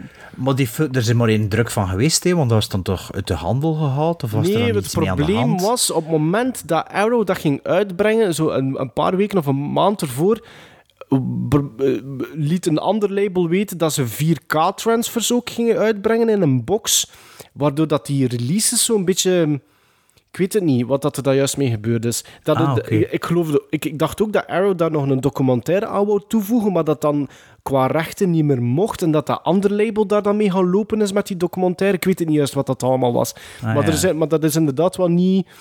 Dat heeft een hobbelig parcours gekend, inderdaad. eh, Ja, die is, release. maar de Holy, de Holy Mountain is een van zijn twee bekende, en de andere is El, El Topo. Ja, El Topo. Ja, de, de, de, de, de is ook mol. wel een, een wereld, hè, die boutique-labels. Dat Ja. zou nog zoiets... Zo, hoe, hoe bepalen die nou welke film en dan de concurrentie? Wat doen ze hun? Dat is zo- Ja, en waar vindt het? Dat moet toch plezant zijn voor dat allemaal te trekken en dan zo... Finally is dat een goede kopie te vinden of zo echt zo de source te vinden. Oh, ik dat plezant vind. Daar zou ik veel jobvoldoening uit dan. Maar hier Ehm, zitten in die, in, die, in die box zat zijn eerste featurefilm, Fando Ili. En dan heb je The Holy Mountain. En dan heb je ook eh, Psycho Magic Healing Art. Maar dat zou Ah, El de- Topo zit er niet nee, bij. El Topo zit er zelfs niet bij. Nee. Ah, oké. Goh, ik, ik, dat, is, dat is tof voor ten met zo'n box, maar ik weet niet dat ik ooit dat die films allemaal zo zien, jong. Maar, maar daarvoor vond, vond ik dat dat... is misschien iets voor op het groot scherm een keer te zien. hè. Ja, maar daarvoor vond ik deze top 5 vond ik dat inderdaad wel heel leuk. En aan de andere kant was het ook voor mij zo'n beetje een stok achter de deur van... Bekijk die dan nu ook effectief Ja, deze ja. zomer? Doe dat dan eindelijk een keer. Mhm. Dus daarom En op duurt die nummer lang? Duurt die lang? Zeg? Een uur 54. Oh ja, oké. Bij mijn hoofd is dat een beetje like die Phase 4, dat hij zo goed vond. Met die mieren, ja, Van vond ik echt Saul goed. Bas. Ja, dat vond ik echt niet zo goed. Sven, eh, nog eentje, je kunt naar bed. Ja, 1976. Ook zo'n film waar ik weet, ja, de laatste scène ken ik. Maar ik denk niet dat ik dat gezien heb. Apocalypse Volledig. Now. Nee, dat is 77. Nee, Carrie van Brian De Palma. Ah. En omdat mijn dochter nu in die boek bezig is, heb ik zoiets van... Ik heb dat liggen, maar heb ik dat ooit eigenlijk gezien? Maar Alice- laatste scène? Ik weet het niet meer. Ik denk, Denk, het niet. dat, denk het niet, want als je denkt aan de laatste scène, denkt je niet aan de laatste scène. Je denkt aan de, de apotheose, maar niet aan de laatste scène. scène. Is het in de school, de laatste scène? Of is het op straat? Nee, het is op de, in, de, in de school. Ah, nee, Ah, ja, maar nee, het is dan, niet de dan, laatste dan, dan, scène. heb je inderdaad Dat heb ik Carrie nog nooit gezien. Oké. Dus een hele goede keuzes van. Ja, mai. Eh, ja, Brian De Palma, dat is ook altijd beter bij herbekijken dan... Of toch, ja. Maar Carrie, Ja, Carrie ik vind, ik, ik wel, vind dat wel een hele goede film. Wat dat mij altijd verbaast is het tempo dat in die film zit. Dat is zo een Ja, van de films vind- dat je naar begint te Ik kijken. ik vind en die plots altijd beter. Ja, en plots, en plots zitten naar de endcredits te kijken. Dat is echt, dat, Ja. die, dat tempo van die, dat is echt een hoog tempo dat die film kent. Ja. En, En hoe lang duurt die? Ah, niet. Dat zal een uur 40 zijn, zeker zoiets. Dat is, Ja. dat duurt- denk niet dat dat veel langer Ah, dat duurt. is een goede keuze. Dat is een goede Dat is een. Arrow ook, hè? Of een... Dat is ook uitgebracht door Arrow. Ja. Ja, ik ken hem... ja, wacht, ik zie hem niet staan hier. Een uur 38. Eh, Oh, ik Ja, ken hem volgens mij op Kanaal Plus. Wacht, waar stond hij hier? Ah, hier voor mijn neus. MGM, denk ik. ja, op een DVD heb jij die dan? Nee, Blu-ray. Oké, toch? Ja. maar dat is de, dat is de remake. ja, dat is de remake, Sven, met John Travolta en Sissy Spacek. Oh, dat is een slechte kaft, zeg. Ja, jong, ja. Het is gewoon een Blu-ray, zeg. Ik krijg niet zoveel kan geld om ja, alles van Arrow te komen. doen. En trouwens, volgens mij is die Carrie uitgekomen daarna, nadat ik die in versie had. Allee. Dus eh, ja, voor mij ook een film dat ik nog nooit gezien heb. Een film van 2023 zelfs. Een film dat ik echt al wil zien van de eerste keer dat ik er iets over las en hoorde. En een film die Sven al gezien heeft. Een film van 1 uur en 34 minuten. Sven heeft hem 4,5 gizmos gegeven zelfs. Een film van Davis Guggenheim. Een documentaire film.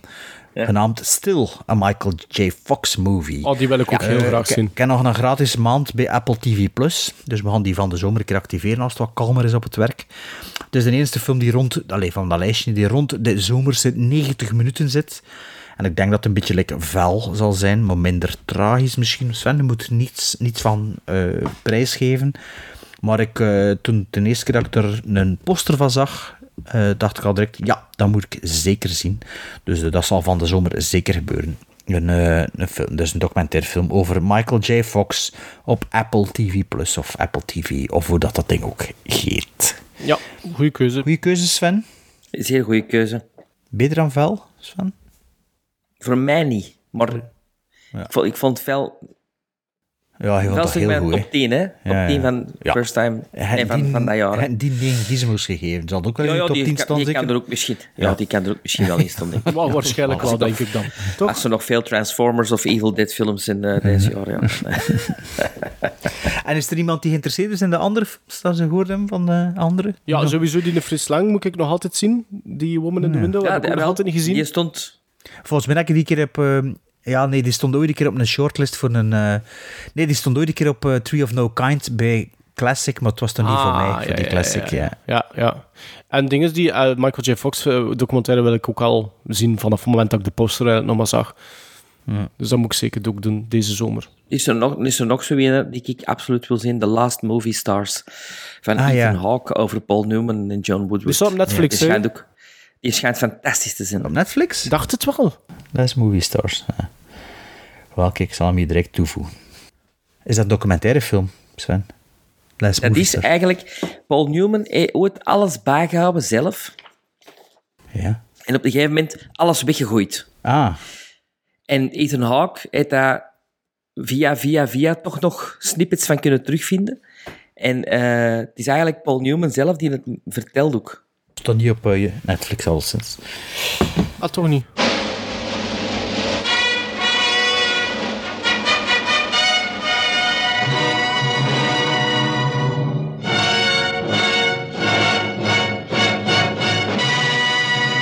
Mannetjes, het is de laatste voor eh, eh, de zomer, dus eh, hopelijk genieten jullie van jullie zomer. Kijken jullie veel films deze zomer. Genieten jullie van onze summer specials die er zitten aan te komen.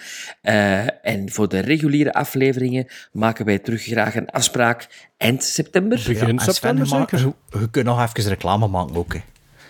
Oh ja, als je niet weet wat doen deze zomer, kun je natuurlijk allemaal komen zien door Aangespoeld. Een eh kletsnatte komedie van de Sven de Ridder Compagnie met Peter Thijssen, Nele Goossens, Jasmine Jaspers, Juan Gerlo, Brik van Dijk en ikzelf. En ik kan u verzekeren, het is fun. Gelijk de in-laws, maar beter nog. Een echte deurencomedie. Een blijspel. Sven Nee, Ridder. geen blijspel, geen deur, het speelt ze dan af op een eiland. Wat dat geen Met- deuren zijn. Met drie deuren. Een eiland met drie deuren. Een beetje Triangle of Sadness, maar voor een groot publiek. Zonder kotsen. Of met kotsen. We zullen het zien. Bedankt voor de uitnodiging, alleszins, Sven. Ja, ik zie jullie. Now, was that civilized? No, clearly not. Fun, but in no sense civilized.